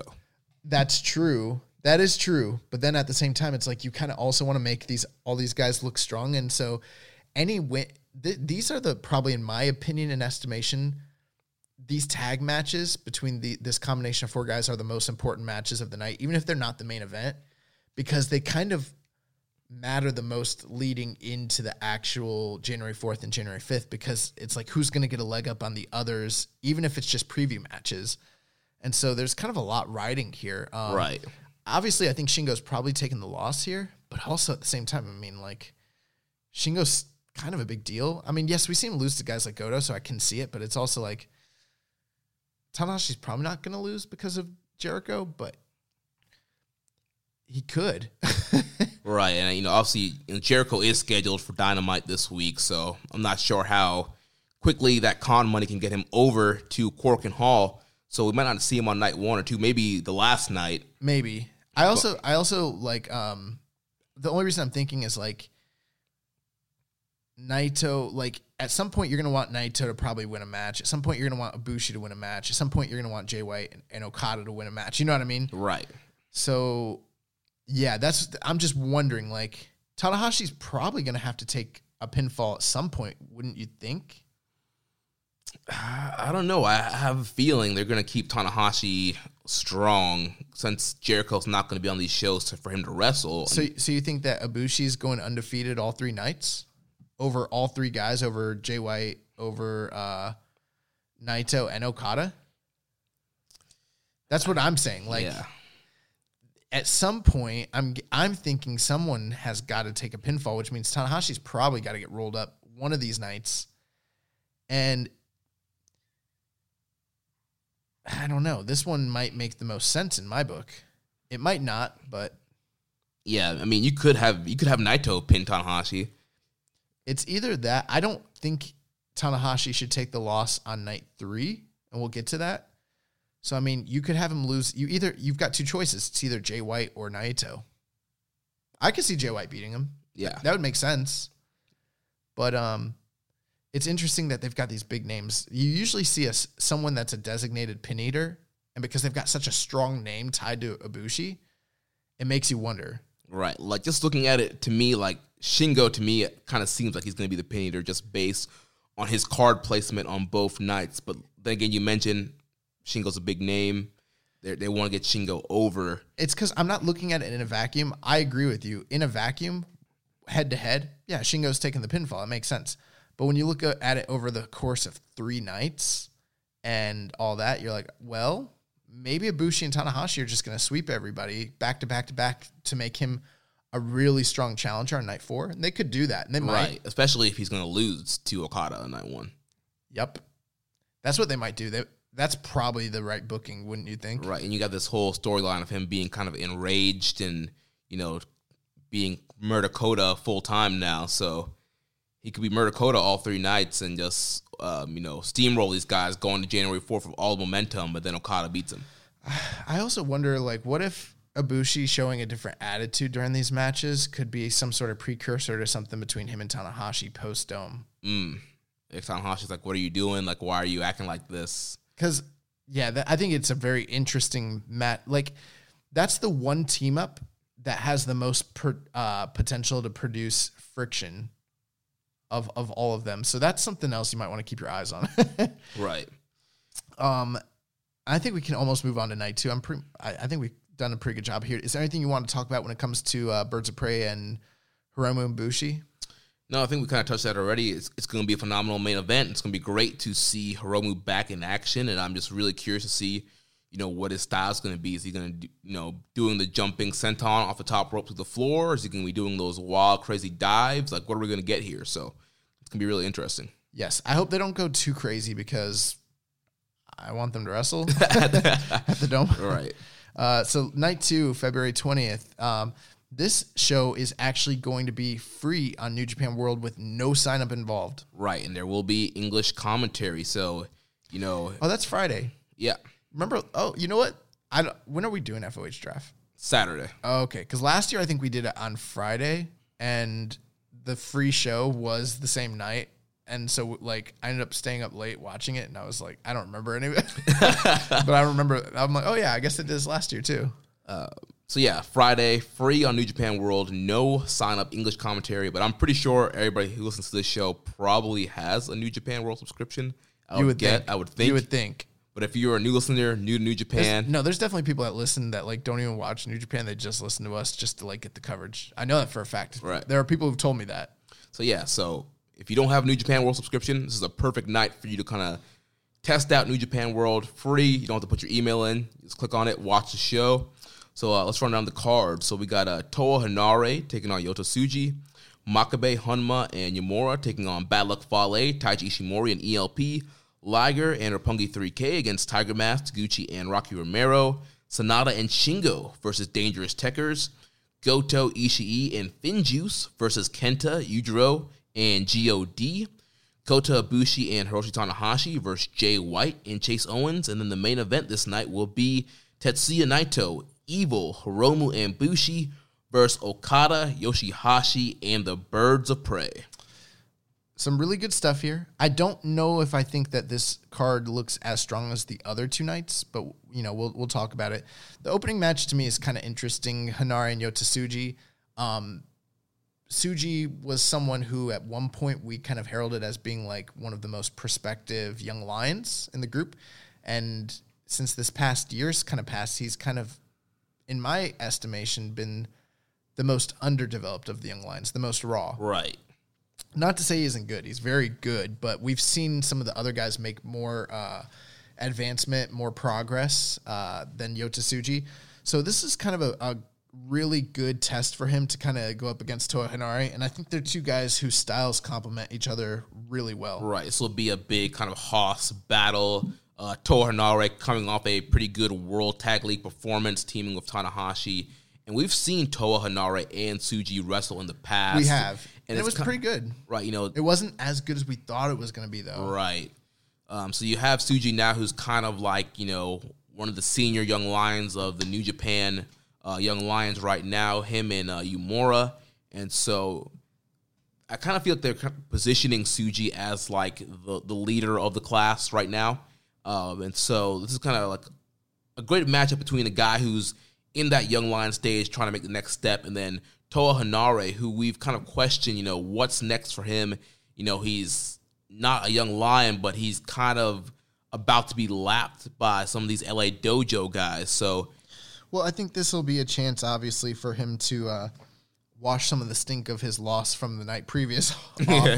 But I'm hoping for both of these guys to kind of show us something. And I think that they can really deliver a great match, and I'm looking forward to that. Yeah, that should be pretty exciting, actually. Yeah. After that, we've got the GBH and Yuya Uemura match against Fale, Ishimori, and El Phantasmo. I don't have many thoughts there. I think, obviously, Bull Club team is going to win. All right, yeah. Uemura will eat the pin, either Grenade or CR2. I mean, Hanma could. After that, we have Liger teaming with Sho and Yo. Tiger Mask 4, Taguchi, and Rocky Romero will be on the opposite side of those three. This is going to be extremely, again, emotional. Sho and Yo, you know, obviously they've been here in the company a couple of years under their current gimmick, but previous to that, I mean, earlier in this decade, they were the young lions. And, right. You know, Liger had a big part in their development, and also obviously they spent a lot of time in Mexico, and Liger has as well. So I mean, there's definitely that connection there. On the opposite side of things, I think that these current three New Japan guys for the juniors, Tiger Mask 4, Taguchi, and Rocky, are probably the three that are the most long tenured and intimately familiar with Liger in recent times. So this is a very sentimental sort of match. You've got like Liger and his two boys taking on all his buddies, right? You know, and it's the last time. I mean, Tiger Mask. These are the guys he usually tags with on undercards. Tiger Mask 4 is his really long tenured, long time, you know, constant tag team partner in the junior division. So I mean, this is going to be emotional. Yeah, it's also going to be kind of fun seeing Rocky opposite sides of Roppongi 3K. Oh, that's true. I didn't even think of that. Yeah. So that'll be an interesting little twist there. But yeah, it should be a fun match. That will be fun. After that, we've got another variation of the Sonata Zack Sabre tag team feud. This time, Dangerous Tekkers against Sonata and Shingo.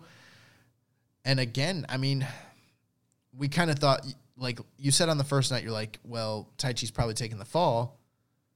But now they've put Sonata with Shingo, who's also, again, another strong heavyweight. I mean, Shingo could take back-to-back losses if that's what you're thinking is going to happen. But, I mean, that seems like a weird thing to do to Shingo. Right. Shingo. I don't know. Something tells me I'm thinking Sonata and Evil lose the first night. Mm. And then maybe Sonata and Shingo win the second night. Interesting, yeah. That's what I think, because especially if Shingo is more likely to lose the night before. You know, actually, I think it does make a lot of sense for Sonata and Evil to lose, just because, you know, they didn't win the World Tag League. You can kind of see, you know, the team might not be quite what they used to be, and they're kind of losing their edge.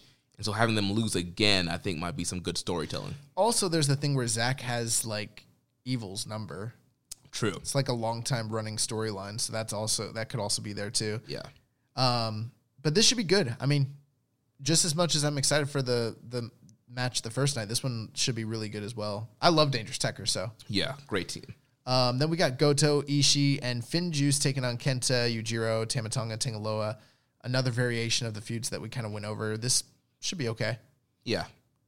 Nothing. Yeah, not really much to say here. Should be a fine match. I'm sure we'll get some, you know, angles between Goto and Kenta and G.O.D. and Finjuice.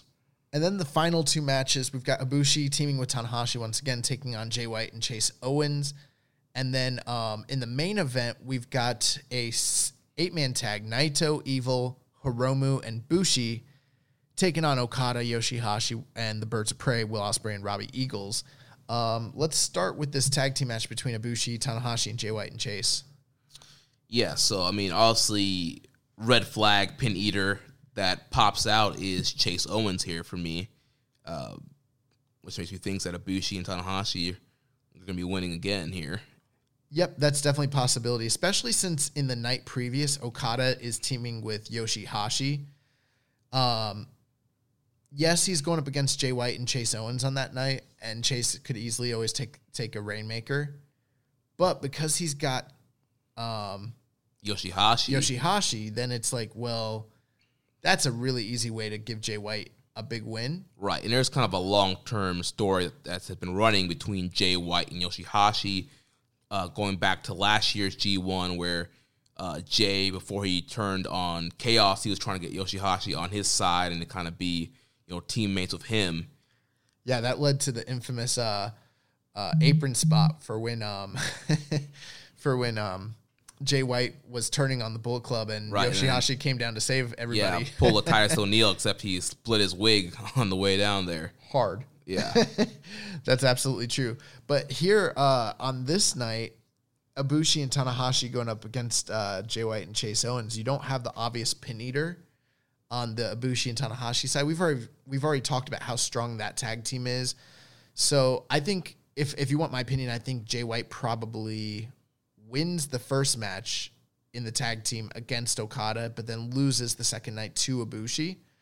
But you have interesting dynamics here, especially with Jay wrestling the title away from Tanahashi earlier in the year, them having their, you know, 3-match series during this calendar year as well. Obviously, a long-standing feud between those two guys. And then Ibushi and Jay White being in the G1 Finals this past year as well. Yeah, I think Chase is going to be eating a Kamagoye here. Even Ibushi and Chase Owens teamed together quite a bit last year. That's right. Once again, during that whole Bullet Club, Kenny and Tanahashi feud, and Kota Ibushi kind of being a quasi-member of Bullet Club, teaming with Chase and Yujiro a lot last year. What's Chase Owens' nickname? Crown Jewel. Yeah, the Golden Crown Jewels. Yeah, the Golden Jewels. The Golden Jewels. One of my favorite tag teams. So then, but this main event is very interesting and looks really good. I mean, we've already talked about Ospreay and Hiromu and, you know, that preview match on the first night. But then you kind of turn around and pair that up with the double title series with Okada and Naito going head-to-head, which many people are hoping or anticipating that that will be the main event of Wrestle Kingdom on December 5th. We don't know, but that's what a lot of people think. And this is a big-time matchup with Naito and Okada, two of the biggest stars in the company, across from one another with their, affiliate, members of their, what are they called? Faction, stable. Yeah, they're stable mates. So, I mean, this match looks awesome. Yeah, I feel this is the first time in a while, even a multi-man form, where we're seeing Naito and Okada across the ring from each other. I feel like we see it. I don't know. I feel like we saw it on some of those undercard shows earlier in the year, like not even that long ago. I don't know. I feel like it's been a while, though. It might have been. I don't know. But yeah, so very interesting to get Naito and Okada back in the ring. Like you mentioned, January 5th, this is the match people want to see. This is, all Naito fans, they want this redemption story of Naito finally beating Okada at the Dome, winning the IWGP title. So yeah, it's going to be very interesting to see these guys mix it up here. Yep, and obviously the stuff with Ospreay and Hiromu being on opposite ends, they usually do really well in these 8- and 10-man tags when they're paired off against one another opposite. So this is also, I'm just thinking, if Naito loses that first night to Ibushi, he could win here, but I also could easily see Okada picking up. This is a 50-50 match. I don't know. I feel like you got LIJ back together with Hiromu for the first time. I think LIJ is winning here. We'll see. I don't know. I really don't know. I'm just wondering, like, we'll run through night 3, and then I think before we go, I think we should kind of run through our scenarios for all the tag matches on the 3 nights, what we think is going to actually play out. Okay. So night 3, Saturday, December 21st, we got Makabe and Tiger Mask and Yu Yamura versus Honma, Taguchi, and Tsuji. Roppongi 3K and Eagles versus Taiji, ELP, and Yujiro. Sonata and Bushi versus Dangerous Tekkers. Goto, Finjuice, and Hanare versus Kenta, G.O.D., and Bad Luck Fale. Ospreay and Ishii versus Hiromu and Evil. Naito and Shingo versus Jay White and Chase. And then Okada, Yoshihashi, and Rocky Romero versus Kota Ibushi, Tanahashi, and Jushin Thunder Liger in Liger's last Korakuen Hall match in the main event. So, I mean, that opener doesn't really... Not that it's bad, but I don't have much to say about it necessarily. Right. It's going to be your typical, young lion opener. I think the Shoyo Robbie Eagles match against Ishimori, Phantasmo, and Yujiro has a lot of potential to be really fun. And I think it's interesting that you've got Yujiro in there with 5 other juniors when he used to be a junior. Right. Could that be something? Yeah, probably Bullet Club teams winning. No, I'm just saying, like, what if Yujiro went back to juniors? Oh, I mean, he could. He's not that big. Right, yeah. I think he should. Make a weight cut. Yeah. Make the cut, pal. Sonata, again, teaming with a final member, Bushi against Zack Sabre and Taichi. Sonata and Bushi are definitely losing. Right. Dangerous Tekkers are definitely winning here. Bushi's going to be eating a black Mephisto or a Zack Driver, maybe the black Zack Driver. The first night he's teaming with his, like, multi-time tournament winning tag team partner, multi-time, world champion tag team partner. The next night he's teaming with a really strong heavyweight who maybe they don't team together often, but really strong. And then they're like, all right, night 3, we'll give you Bushi. He's like, what? No Sonata, no Hiromu? Nah, it's Bushi. Like they're moving him like down. So that'll be interesting. The match after that, Finjuice, Goto, and Hanare, it's just another derivative of what we kind of talked about with the other matches. That should be good. Although I will say this, Ospreay and Ishii, that's a tag team I've always wanted. Like the two greats of wrestling today. Ospreay and Ishii, that's like the dream team for Rich. That's the dream team. Like the high flying, the hard hitting, like. That's my dream team. I don't care. Fuck Rich. I think it's everybody's dream team. Yeah, this is going to be incredible. And then Hiromu and Evil, that's going to be an awesome match. I mean, it's a awesome like pair off here. Hiromu, Ospreay, both crazy high flyers. Ishii and Evil, strong style, heavy hitters. Like, it's going to be incredible. Yeah. And then we've got Naito and Shingo taking on Jay White and Chase Owens. What are your thoughts there? So, once again, obviously, Chase, man, he's just, you know, the guy that seems like the pin eater in this, you know, these Jay White, Chase Owen combos. And when you look over on the other side, you got Naito and Shingo. And, you know, we think Jay is going to win, you know, the Yoshihashi Okada match on night one. So, I don't know. I feel like Naito and Shingo get the win here on Jay and Chase. Yeah, I mean that would make sense to me. But then again, if you want to kind of plant the seed of doubt in your mind that Naito's losing on night one, you have him lose every single night. Well, just have him lose here to Jay, who he's facing on night one. Oh, it's like, so he lost to Jay on night one. You know, the story is he can't beat Jay, and then that, you know, puts that seed of doubt in your mind. And then you get to night one, it's like, is he going to be able to actually get past Jay White?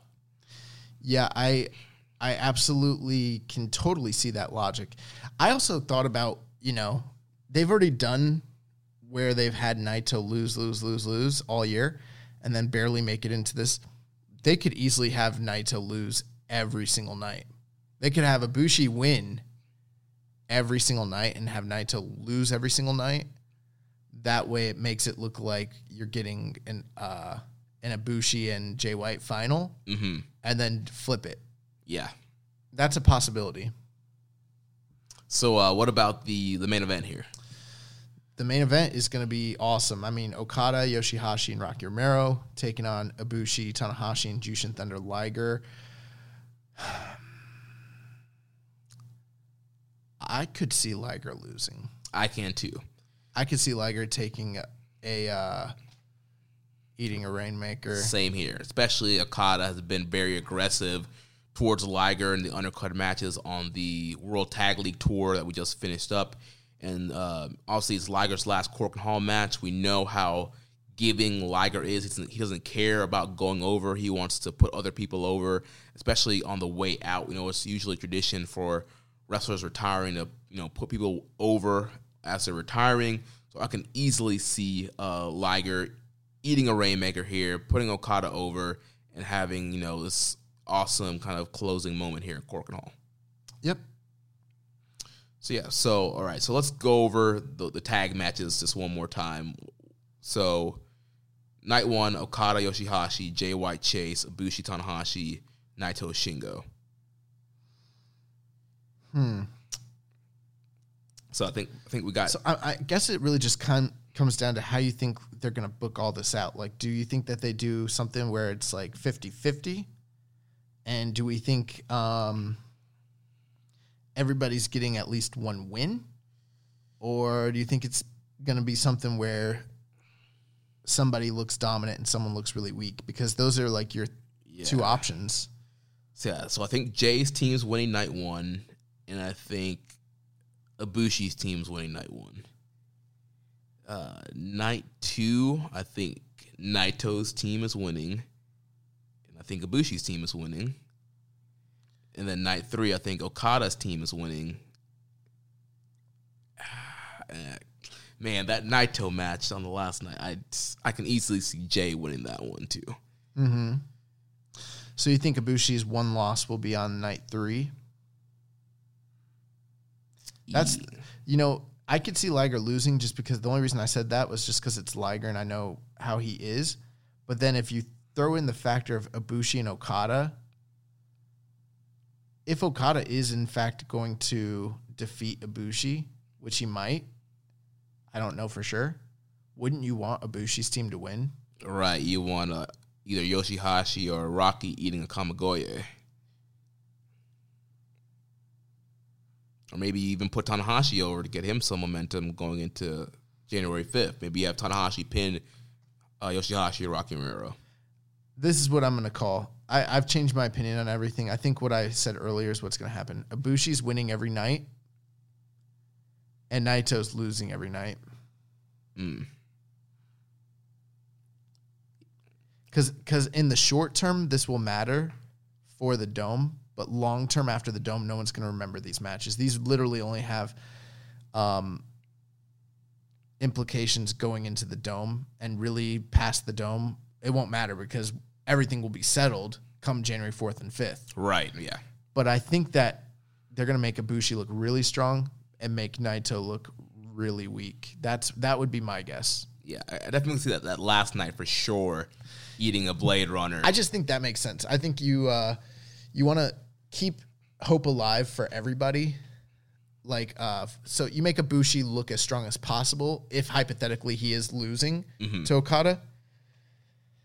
And if, in fact, he is losing both nights. Right, yeah. And then you make Naito lose all these matches and make him the quote-unquote ultimate underdog. And then at the same time, you're giving Okada and Jay White ample victories and losses. Right. So I think that's how it's going to play out. If this was like a round robin, I think Ibushi's going undefeated. Naito's taking all the losses. And Okada and Jay White will be 50, in between. 50-50, yeah. Yep. All right, so that wraps up our preview for the Road to Tokyo Dome. So there'll be some fun shows coming up later this week. All right, guys, the young boy just had a little emergency, so he had to step out real quick. So I'm going to wrap the show up here with the questions and the news. So going into the questions here. So first question comes from Reddit user Zach Saber Time. Do you guys know what happened to the NJPW official podcast hosted by Chris Charlton? Now the wire's back, maybe the pod could be too. Well, Zach Saber Time, I know the NJPW Global Twitter account tweeted out something like, I think it was like yesterday, asking who likes podcasts. So I'm assuming they're going to make a return of the NJPW English podcast that came out earlier this year. I think it stopped around the time where there was that issue where Chris Charlton was kind of taken off of commentary for whatever weird reason that was. So, I feel like we'll be seeing a return of the podcast pretty soon, especially with that tweet from NJPW Global. Next question from Reddit user LionsRoar91. With New Japan running Osaka Joe Hall in February, what match do you see as the main event? Obviously, it's a pretty big deal that they are running Osaka Joe Hall here in February. Normally, they only run that for Dominion. So I think the big match that we'll be seeing here, honestly, I think it's going to be whoever wins the consolation match from the double gold dash will face the champion. I think that makes the most sense, because I really don't see anybody else that they're kind of heating up that would get that title shot. And you look at January, I know there's going to be some kind of new beginning show, so maybe we get a contender there. But I think we can see the winner of the consolation match against the winner of the double title match as the main event in Osaka Joe Hall. Next question from Reddit user Grunty Dodds. Says, Okada was acting like a dick again at the last 3 Tag League shows. Do you think this is a permanent change, or this just a short-term thing for the build to Wrestle Kingdom? Well, we've kind of seen stuff like this in the past with Okada. Depending on who he's feuding with, he can go into this kind of heel, kind of dick mode, this cocky mode. And so I think for right now, I would say it's just for this rivalry with Ibushi. Clearly, Okada's motives is he wanted to see that murder Kota. He wants, Ibushi at his best. He wanted the Ibushi that fought the odds and defeated Jay White in the G1. He wants the best Ibushi he can get on January 4th so that he can beat him and there will be no excuses, and he can say that he beat the best Golden Star had to offer. So I think that's the situation here. But, we could be seeing an Okada kind of heel turn if he's going to be losing on night 2 and kind of coming out of Wrestle Kingdom without any championship. So we could be seeing a heel turn that can give him some fresh matchups going into 2020. But as of right now, I think it's just he wanted to kind of poke the bear, get Ibushi to that murder Kota level so that way he could beat the best Golden Star. Next question from Rambone Slam Pig. If Naito does win the double gold dash, what do you see next for the other competitors? I am especially interested in what you think Okada will get up to. Will they keep him out of the main event scene for a bit, or will he be back in the mix shortly? So if Naito does win the double gold dash, I see at least Naito, I think he's probably going to hold the belt until Dominion. So that leaves us with Jay, Kota Ibushi, and Okada. So with Jay White and Ibushi, I think that Jay White's going to be beating Kota Ibushi on night 2, and we're going to get Jay White versus Tetsuya Naito at the main event in Osaka Joe Hall. Big title match. Naito's had a history of losing to Jay in big title matches, and he'll have to prove that the win against Jay at Wrestle Kingdom wasn't a fluke. So I think, that's what we're seeing. Jay's going to be elevated to the next challenger. And then Okada, I think Okada, he's going to be out of the title mix just for a little bit. I think he might have an interesting run in the New Japan Cup. And maybe you have Okada challenge again, maybe at Dominion time, right before, heading into G1 season. But that time period between Kingdom and Dominion, I'm not quite sure what Okada's going to do. I'm trying to think, potentially maybe you do a quick, another Tanahashi match in between that time. If Tanahashi beats Jericho, or if he loses to Jericho, you can have Tanahashi in this fallen state, and then Okada losing both belts is in a fallen state, and they wrestle again, and then Okada beats Tanahashi one more time to kind of elevate him and kind of get him back towards contendership. So yeah, it'll be very interesting to see what happens, especially with Okada if he doesn't leave January 5th with both belts, because Okada's always been in the title picture. So it's going to be very interesting to see what Gato has planned if Okada's not the champ. Next question from Reddit user Fonz96.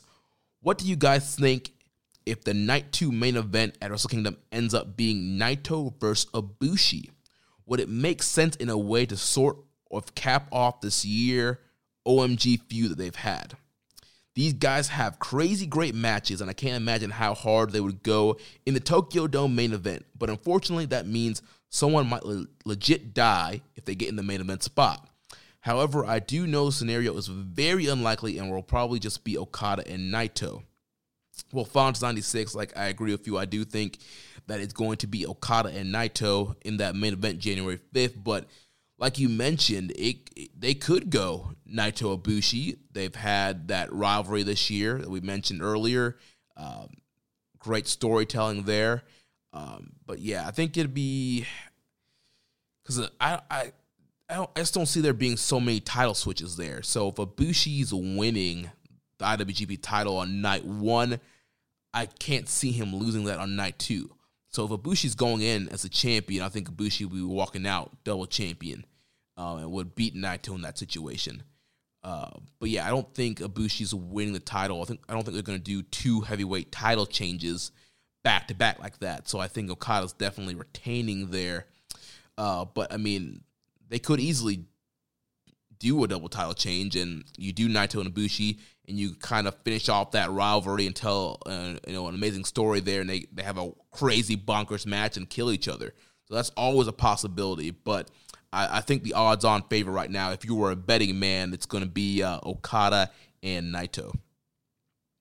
Next question from Reddit user 9Tails. What's the incentive, kayfabe, for the 2 losers of the double title scene to have a match night 2? Surely it has to have an angle / shenanigans to make it interesting. Does the winner become the number 1 contender? And so, I've been hearing a lot of people talking about what's going to come out of this consolation match between the 2 losers of the title matches. And I've heard some people say that this, the losers, it's going to be a number 1 contendership match. Obviously, New Japan is not to that. It's not official. But I feel like that's going to be the case here, that the 2 losers, they're going to get a title shot by winning their match on January 5th. It's still a big match at the Dome. Yes, they're coming off of 2 big losses, but they can quickly rebound by winning a big match in the Dome and setting up down the line. Like I was saying earlier in an earlier question, I think it makes a lot of sense to you have Jay White win that contendership match, and you do Jay White and Naito again, in Osaka Joe Hall for the IWGP title, or for both titles. You don't have Naito vacate yet and defends both belts against Jay White. So I think that's the angle there. I think New Japan, if that's going to be the case, they should probably go ahead and just announce that. And maybe they'll announce it at the beginning of night two, say, hey, a special stipulation's been added. The winner of the consolation match will get a title shot down the line. Or, I mean, it would be perfect for Jay White, you know, being that ultimate heel to kind of ruin Naito's title celebration and come out at the end of the dome and, you know, challenge him again, you know, saying, you know, the win on night one was a fluke. I'm challenging you again. I'm getting my double title. So I think that might be more of the way they're going to go. Next question from Reddit user JustALittleBear01. Any idea what the story is with Taka Michinoku's contract status? I know he was injured during a surprisingly good run in the Best of the Super Juniors and took some time off to heal, but has only worked produce shows of his own startup since. Are they just quietly letting him expire so long as he doesn't show up in a major rival promotion? So Just a Little Bear, I think, if I'm not mistaken, the deal with Taka, I don't think Taka Michinoku had a contract with New Japan. I think he was kind of on a per date basis. Believe it or not, a lot of New Japan talent don't have, you know, locked in contracts. They do kind of per date kind of deals. And so I think Taka was one of those situations where he had a you know, per date deal set up with New Japan. It wasn't, you know, a full-time contracted guy. And so with the injury, maybe it was just one of those things where Taka just wanted to focus on his own startup and his produce shows and, you know, didn't have time for New Japan. And maybe New Japan was like, you know, we're changing directions and we just don't have any creative for you right now. We're moving away from the Zack Sabre time with you and Zack. We're going to try something different. And so right now, you know, creative doesn't have anything for you, pal. So I think it's either of those situations. But for right now, I don't think we'll see Taka again anytime soon unless he, you know, steps down from the startup or has somebody else kind of run the startup while he does New Japan dates. Next question from Kevin Crawford from the Wrestling Squared Circle. It says, what is your most anticipated match of the Wrestle Kingdom 14 card and why? Right now, I think my most anticipated match, Kevin, is going to be Will Ospreay versus Hiromu Takahashi for that IWGP Junior title. I mean, we've seen the matches these guys have had in the past. Ospreay's on a completely different level now, and I'm curious to see what kind of Hiromu we're going to get. Or, you know, the expectations for this match are so high. You know, it's one of those situations where if these guys have a 4.5 star match, people are going to be disappointed. You know, everybody's going to be expecting 5 stars and above here, and I think it's going to be a wild and crazy match. And especially with Ospreay not having a match on night two, I think he's going to go balls to the walls here. He's going to kill himself, and he's going to do everything in his power to make sure this match steals the show. It's match of the night, the highest-rated match of the night. So that is the match that I'm most looking forward to right now. Next question from Ricky from the Ricky and Clive Wrestling Show right here on the network. He says, would you change anything in regard to the card on either night? Well, I think the big thing for me is I would find singles matches for Ishii, Shingo, and Suzuki. So, you know, we have 2 U.S. title matches. I think I would drop one of those. Personally, you know, from a story standpoint, I don't really think Juice Robinson has done anything to earn getting an IWGP title shot. IWGP U.S. title shot on night two. So I would scrap that match and do Shingo versus Suzuki, because they were teasing that match on some earlier tours. And then the thing is, like, I don't know where you would put Ishii, but I would find some kind of singles match for Ishii on one of those nights. I think it's kind of crazy a guy of that caliber is going to be in a multi-man match on both nights. Next question from Rich Latta says, sometimes there's a match on the Wrestle Kingdom card that is a singles match that's kind of an unspoken number one contenders match. Example, White versus Okada in 2019 and Naito versus Goto from 2016. Is there any match that you see that is setting up the eventual double champion's first challenger? Well, based on everything that we have announced for these two cards and looking at some of the singles matches here, honestly, I think the one singles match that's going to be the match that sets up the next contender is going to be the consolation match between the two losers from night one. Because looking at the other card, hold on, let me pull this card up here. All right, so I got the card pulled up here, and I'm looking at the singles matches. So clearly on night one, I don't think Archer and Moxley is going to be setting up a number one contendership. I don't think Ospreay and Hiromu is going to be setting up a championship match on the line. And then obviously, then we got Jay White and Naito and Okada and Ibushi. Then you look at January 5th, you got Tanahashi and Jericho. Potentially, that could be used to set up a match. You could have the winner of that get a title shot down the line. Then you got Kento and Goto. That's never title. You got Seiya and Sonata. It's a British title. Then you got Juice facing off against the U.S. champion. And I don't think that match will be used to set up a contender. So, honestly, it's going to come down to Tanahashi versus Jericho and the two non-champions following the matches on January 4th. But I think it's going to be the losers of the title matches that's going to be used to set up a title match on the line. And then maybe Tanahashi and Jericho is another challenger down the line. So those are the two matches to kind of keep your eyes on for future challengers for the IWGP heavyweight title. Next question from Howard Schilling from the Wrestling Squared Circle. He says, after the double champion is crowned, which title is lost first? Well, Howard, we've kind of talked about this on the show last couple of weeks. I think, you know, Josh and I are both kind of firm in thinking that the IC title is going to be vacated at some point after the double title win and then determined in some kind of playoff match or tournament. So I think we'll see the IC title vacated and, you know, we'll get a new champion down the line with that belt. Next question from Danny. Who on the NJPW roster would you most like to see use a new finisher, and what sort of move would it be? Trying to think. Let's see. I feel like all the top guys have pretty good finishers. Obviously, I like the Blade Runner for Jay White. Rainmaker's great for Okada. You know what? With Naito, I don't like the regular Destino where he kind of winds the arm up and gets him into the Destino. I like the running Destino better, so that would be the minor alteration I would do to Naito is have him finish off more matches with that running Destino. It comes out of nowhere, looks great. That's what I would do there.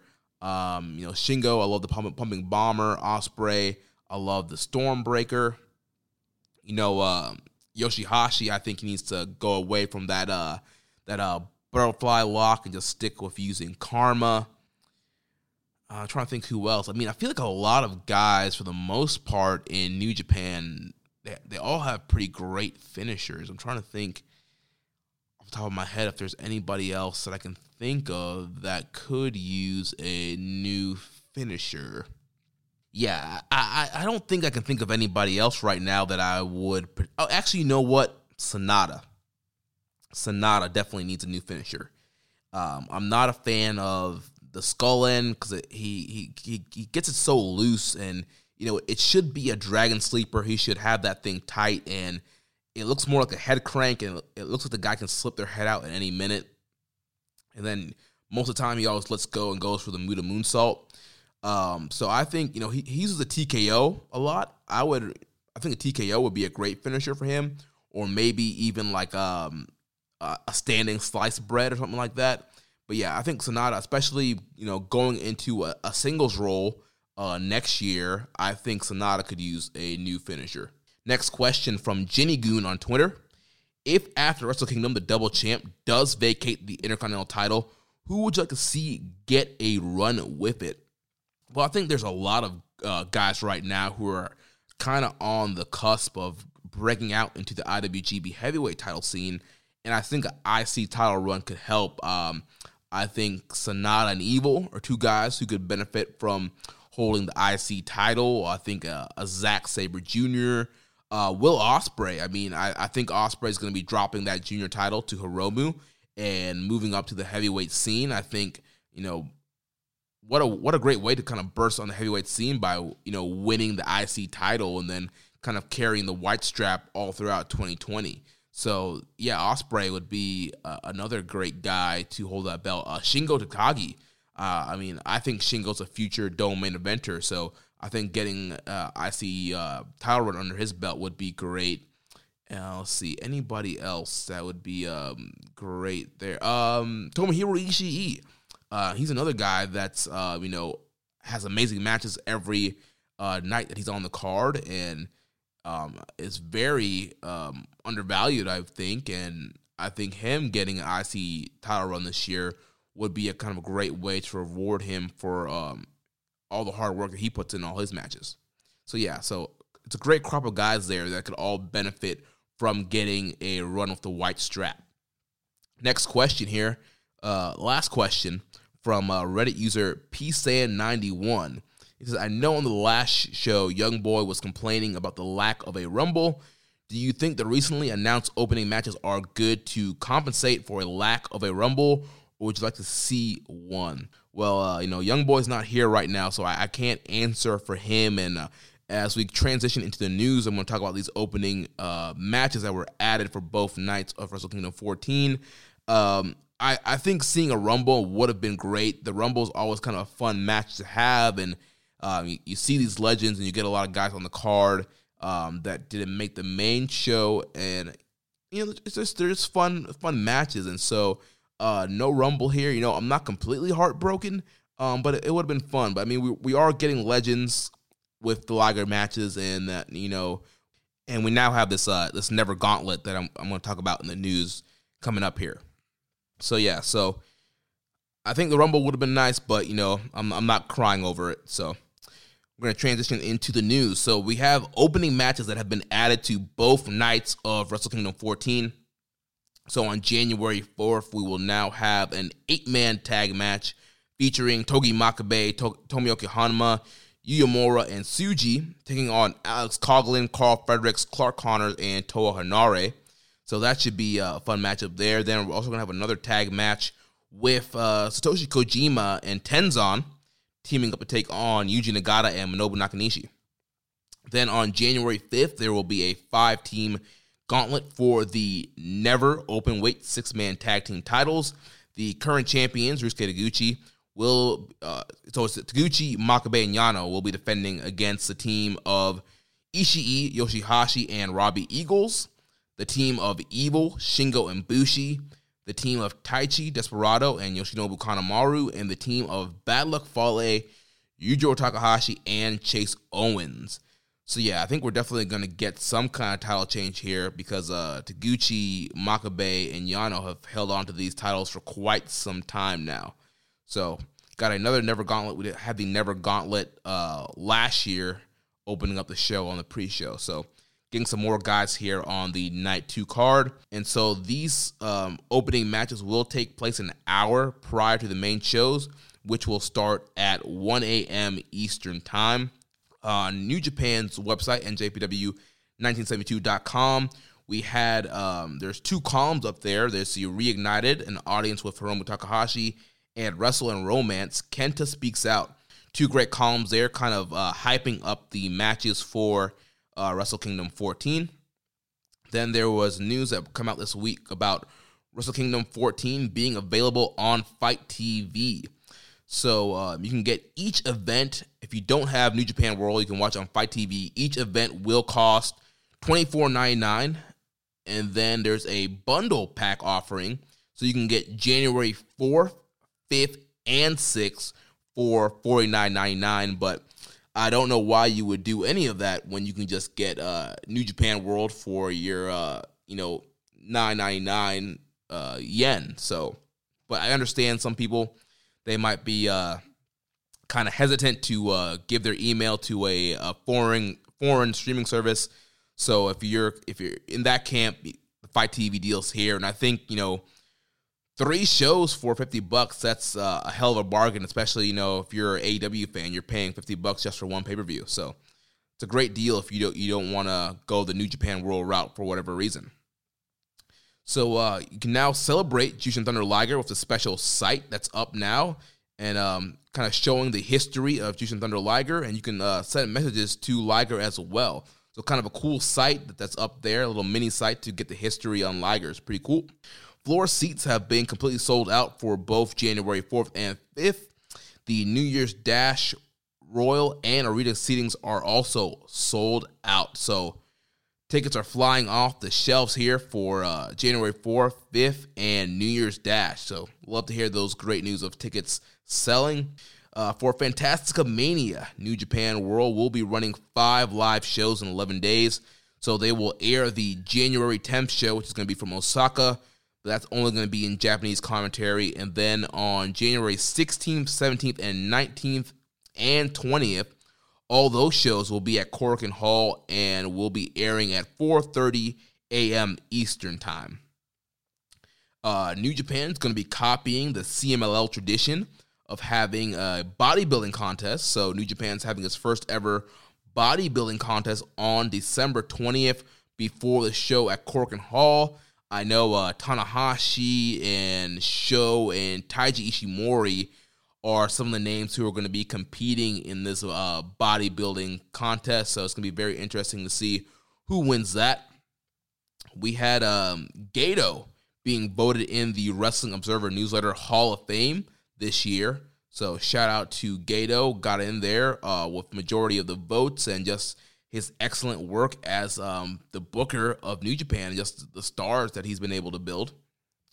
Then Tokyo Sports have released their awards, and Kazuchika Okada has captured both of the major awards for the 2019 Tokyo Sports Awards. Okada has won the MVP award, and he became the fifth person to win 4 MVP awards. Okada had previously won in 2012, 2013, and 2015.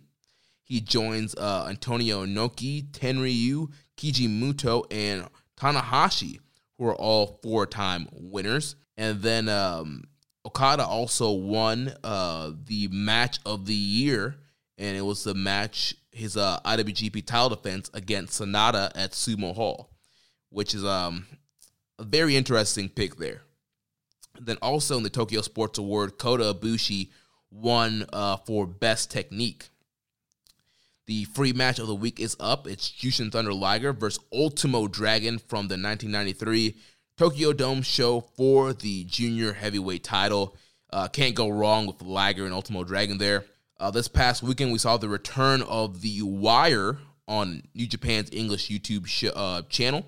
So The Wire, if you're new to The Wire, it's kind of a little recap / hype show for rivalries and matches and pay-per-views. So this episode of The Wire that came out this weekend is looking at the feud between Jericho and Tanahashi.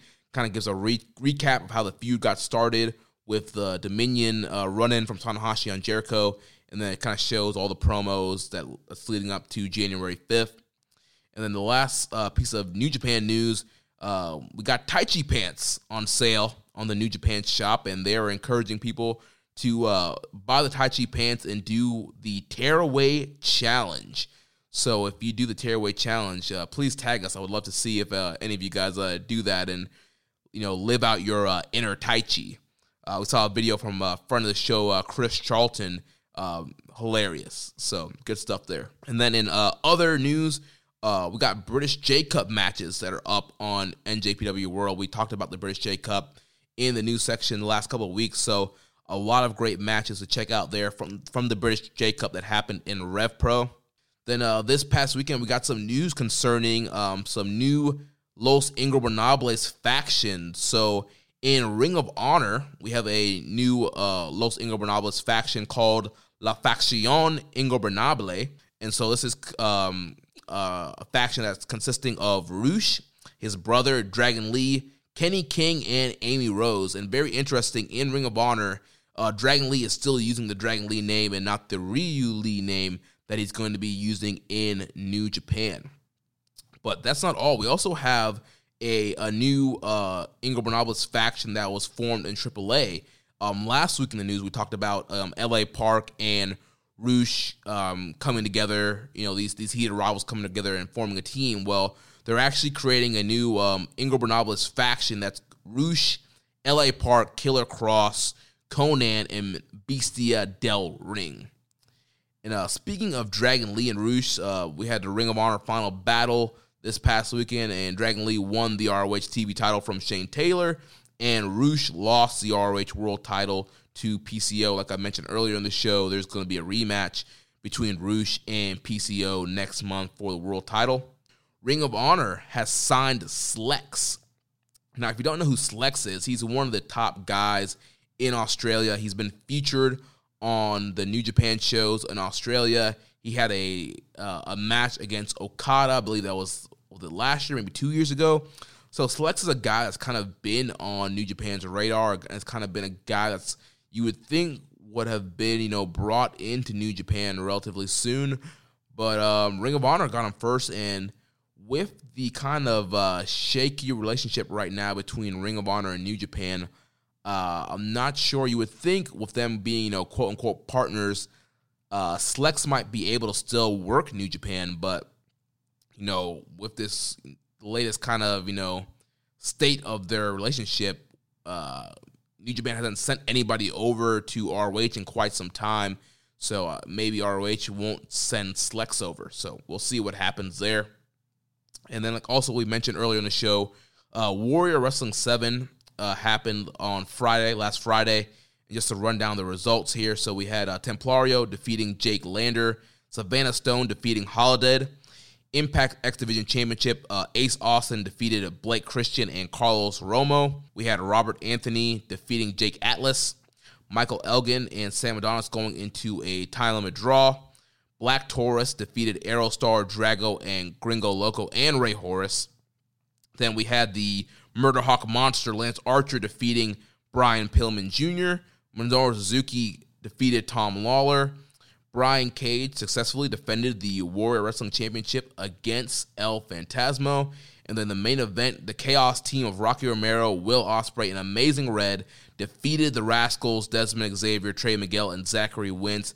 That match was freaking awesome. I know Young Boy was saying the first half of the show wasn't great. I didn't see the first half of the show. I saw the second half of the show. Second half was really good, and that main event with Chaos versus the Rascals was freaking awesome. And speaking of freaking awesome, that leads us to the recommended match of the week. And my pick, it's my turn to pick this week. So my recommended match of the week is Red Dragon versus Matt Sydal and Ricochet versus Roppongi Vice versus the Young Bucks. This match happened at Wrestle Kingdom 10, and it was for the IWGP Junior Tag Team titles. You know, obviously we had Matt on the show this week, and in preparation for that interview, I watched a ton of Matt Sydal matches that happened in New Japan, and this was one of my favorite matches, this four-way Junior Tag title match. A lot of great spots, a lot of great, you know, just intensity. These four teams kind of redefined the junior tag division during that time period and kind of bounced the belts back and forth between these four teams. And, you know, just great stuff here. So if you've never seen any Matt Sydal matches in New Japan, I definitely recommend that you check this one out. Once again, that's from Wrestle Kingdom 10, and it's Red Dragon versus Matt Sydal and Ricochet versus Roppongi Vice versus the Young Bucks. And that is going to wrap things up for this week. So next week we'll be back to review the Road to Tokyo Dome shows and announce the winners of the 2019 Keeping It Strong Style Awards. So make sure you get those votes out this week. Closing the polls on Friday. We can get those votes added up in time to announce the winners on next Tuesday's show. Make sure you connect with us on social media, on Twitter. I'm at Jeremy L. Donovan. The show is at KI Strong Style. You can also follow us at Social Suplex. On Facebook, we are facebook.com/Social Suplex. You can also find us in the Wrestling Squared Circle Facebook group, facebook.com/group/Wrestling Squared Circle. You can also follow us on Instagram at Social Suplex. On Reddit, I am the Pro Black Guy. Josh is Keeping It Strong Style. You can email me, Jeremy, at socialsuplex.com. You can check out all the other shows here on the Social Suplex Podcast Network. On Sundays, we have One Nation Radio, hosted by Rich Latta and James Boyd. Every other Wednesday, we have our podcast dedicated to independent wrestling. Grown men watch this shit. We have, every Wednesday, we have the Ricky and Clive Wrestling Show from Scotland. On Fridays, we have Get in the Ring with Danny and Beast Mike. On Saturdays, we have All Things Elite with Floyd Johnson Jr. and Amy O and Tiffany. Don't forget to subscribe, leave a rating, and review. And we will catch you next week on Keeping It Strong Style, the ace of podcasts. Thank you for listening to Keeping It Strong Style. We'll see you next time.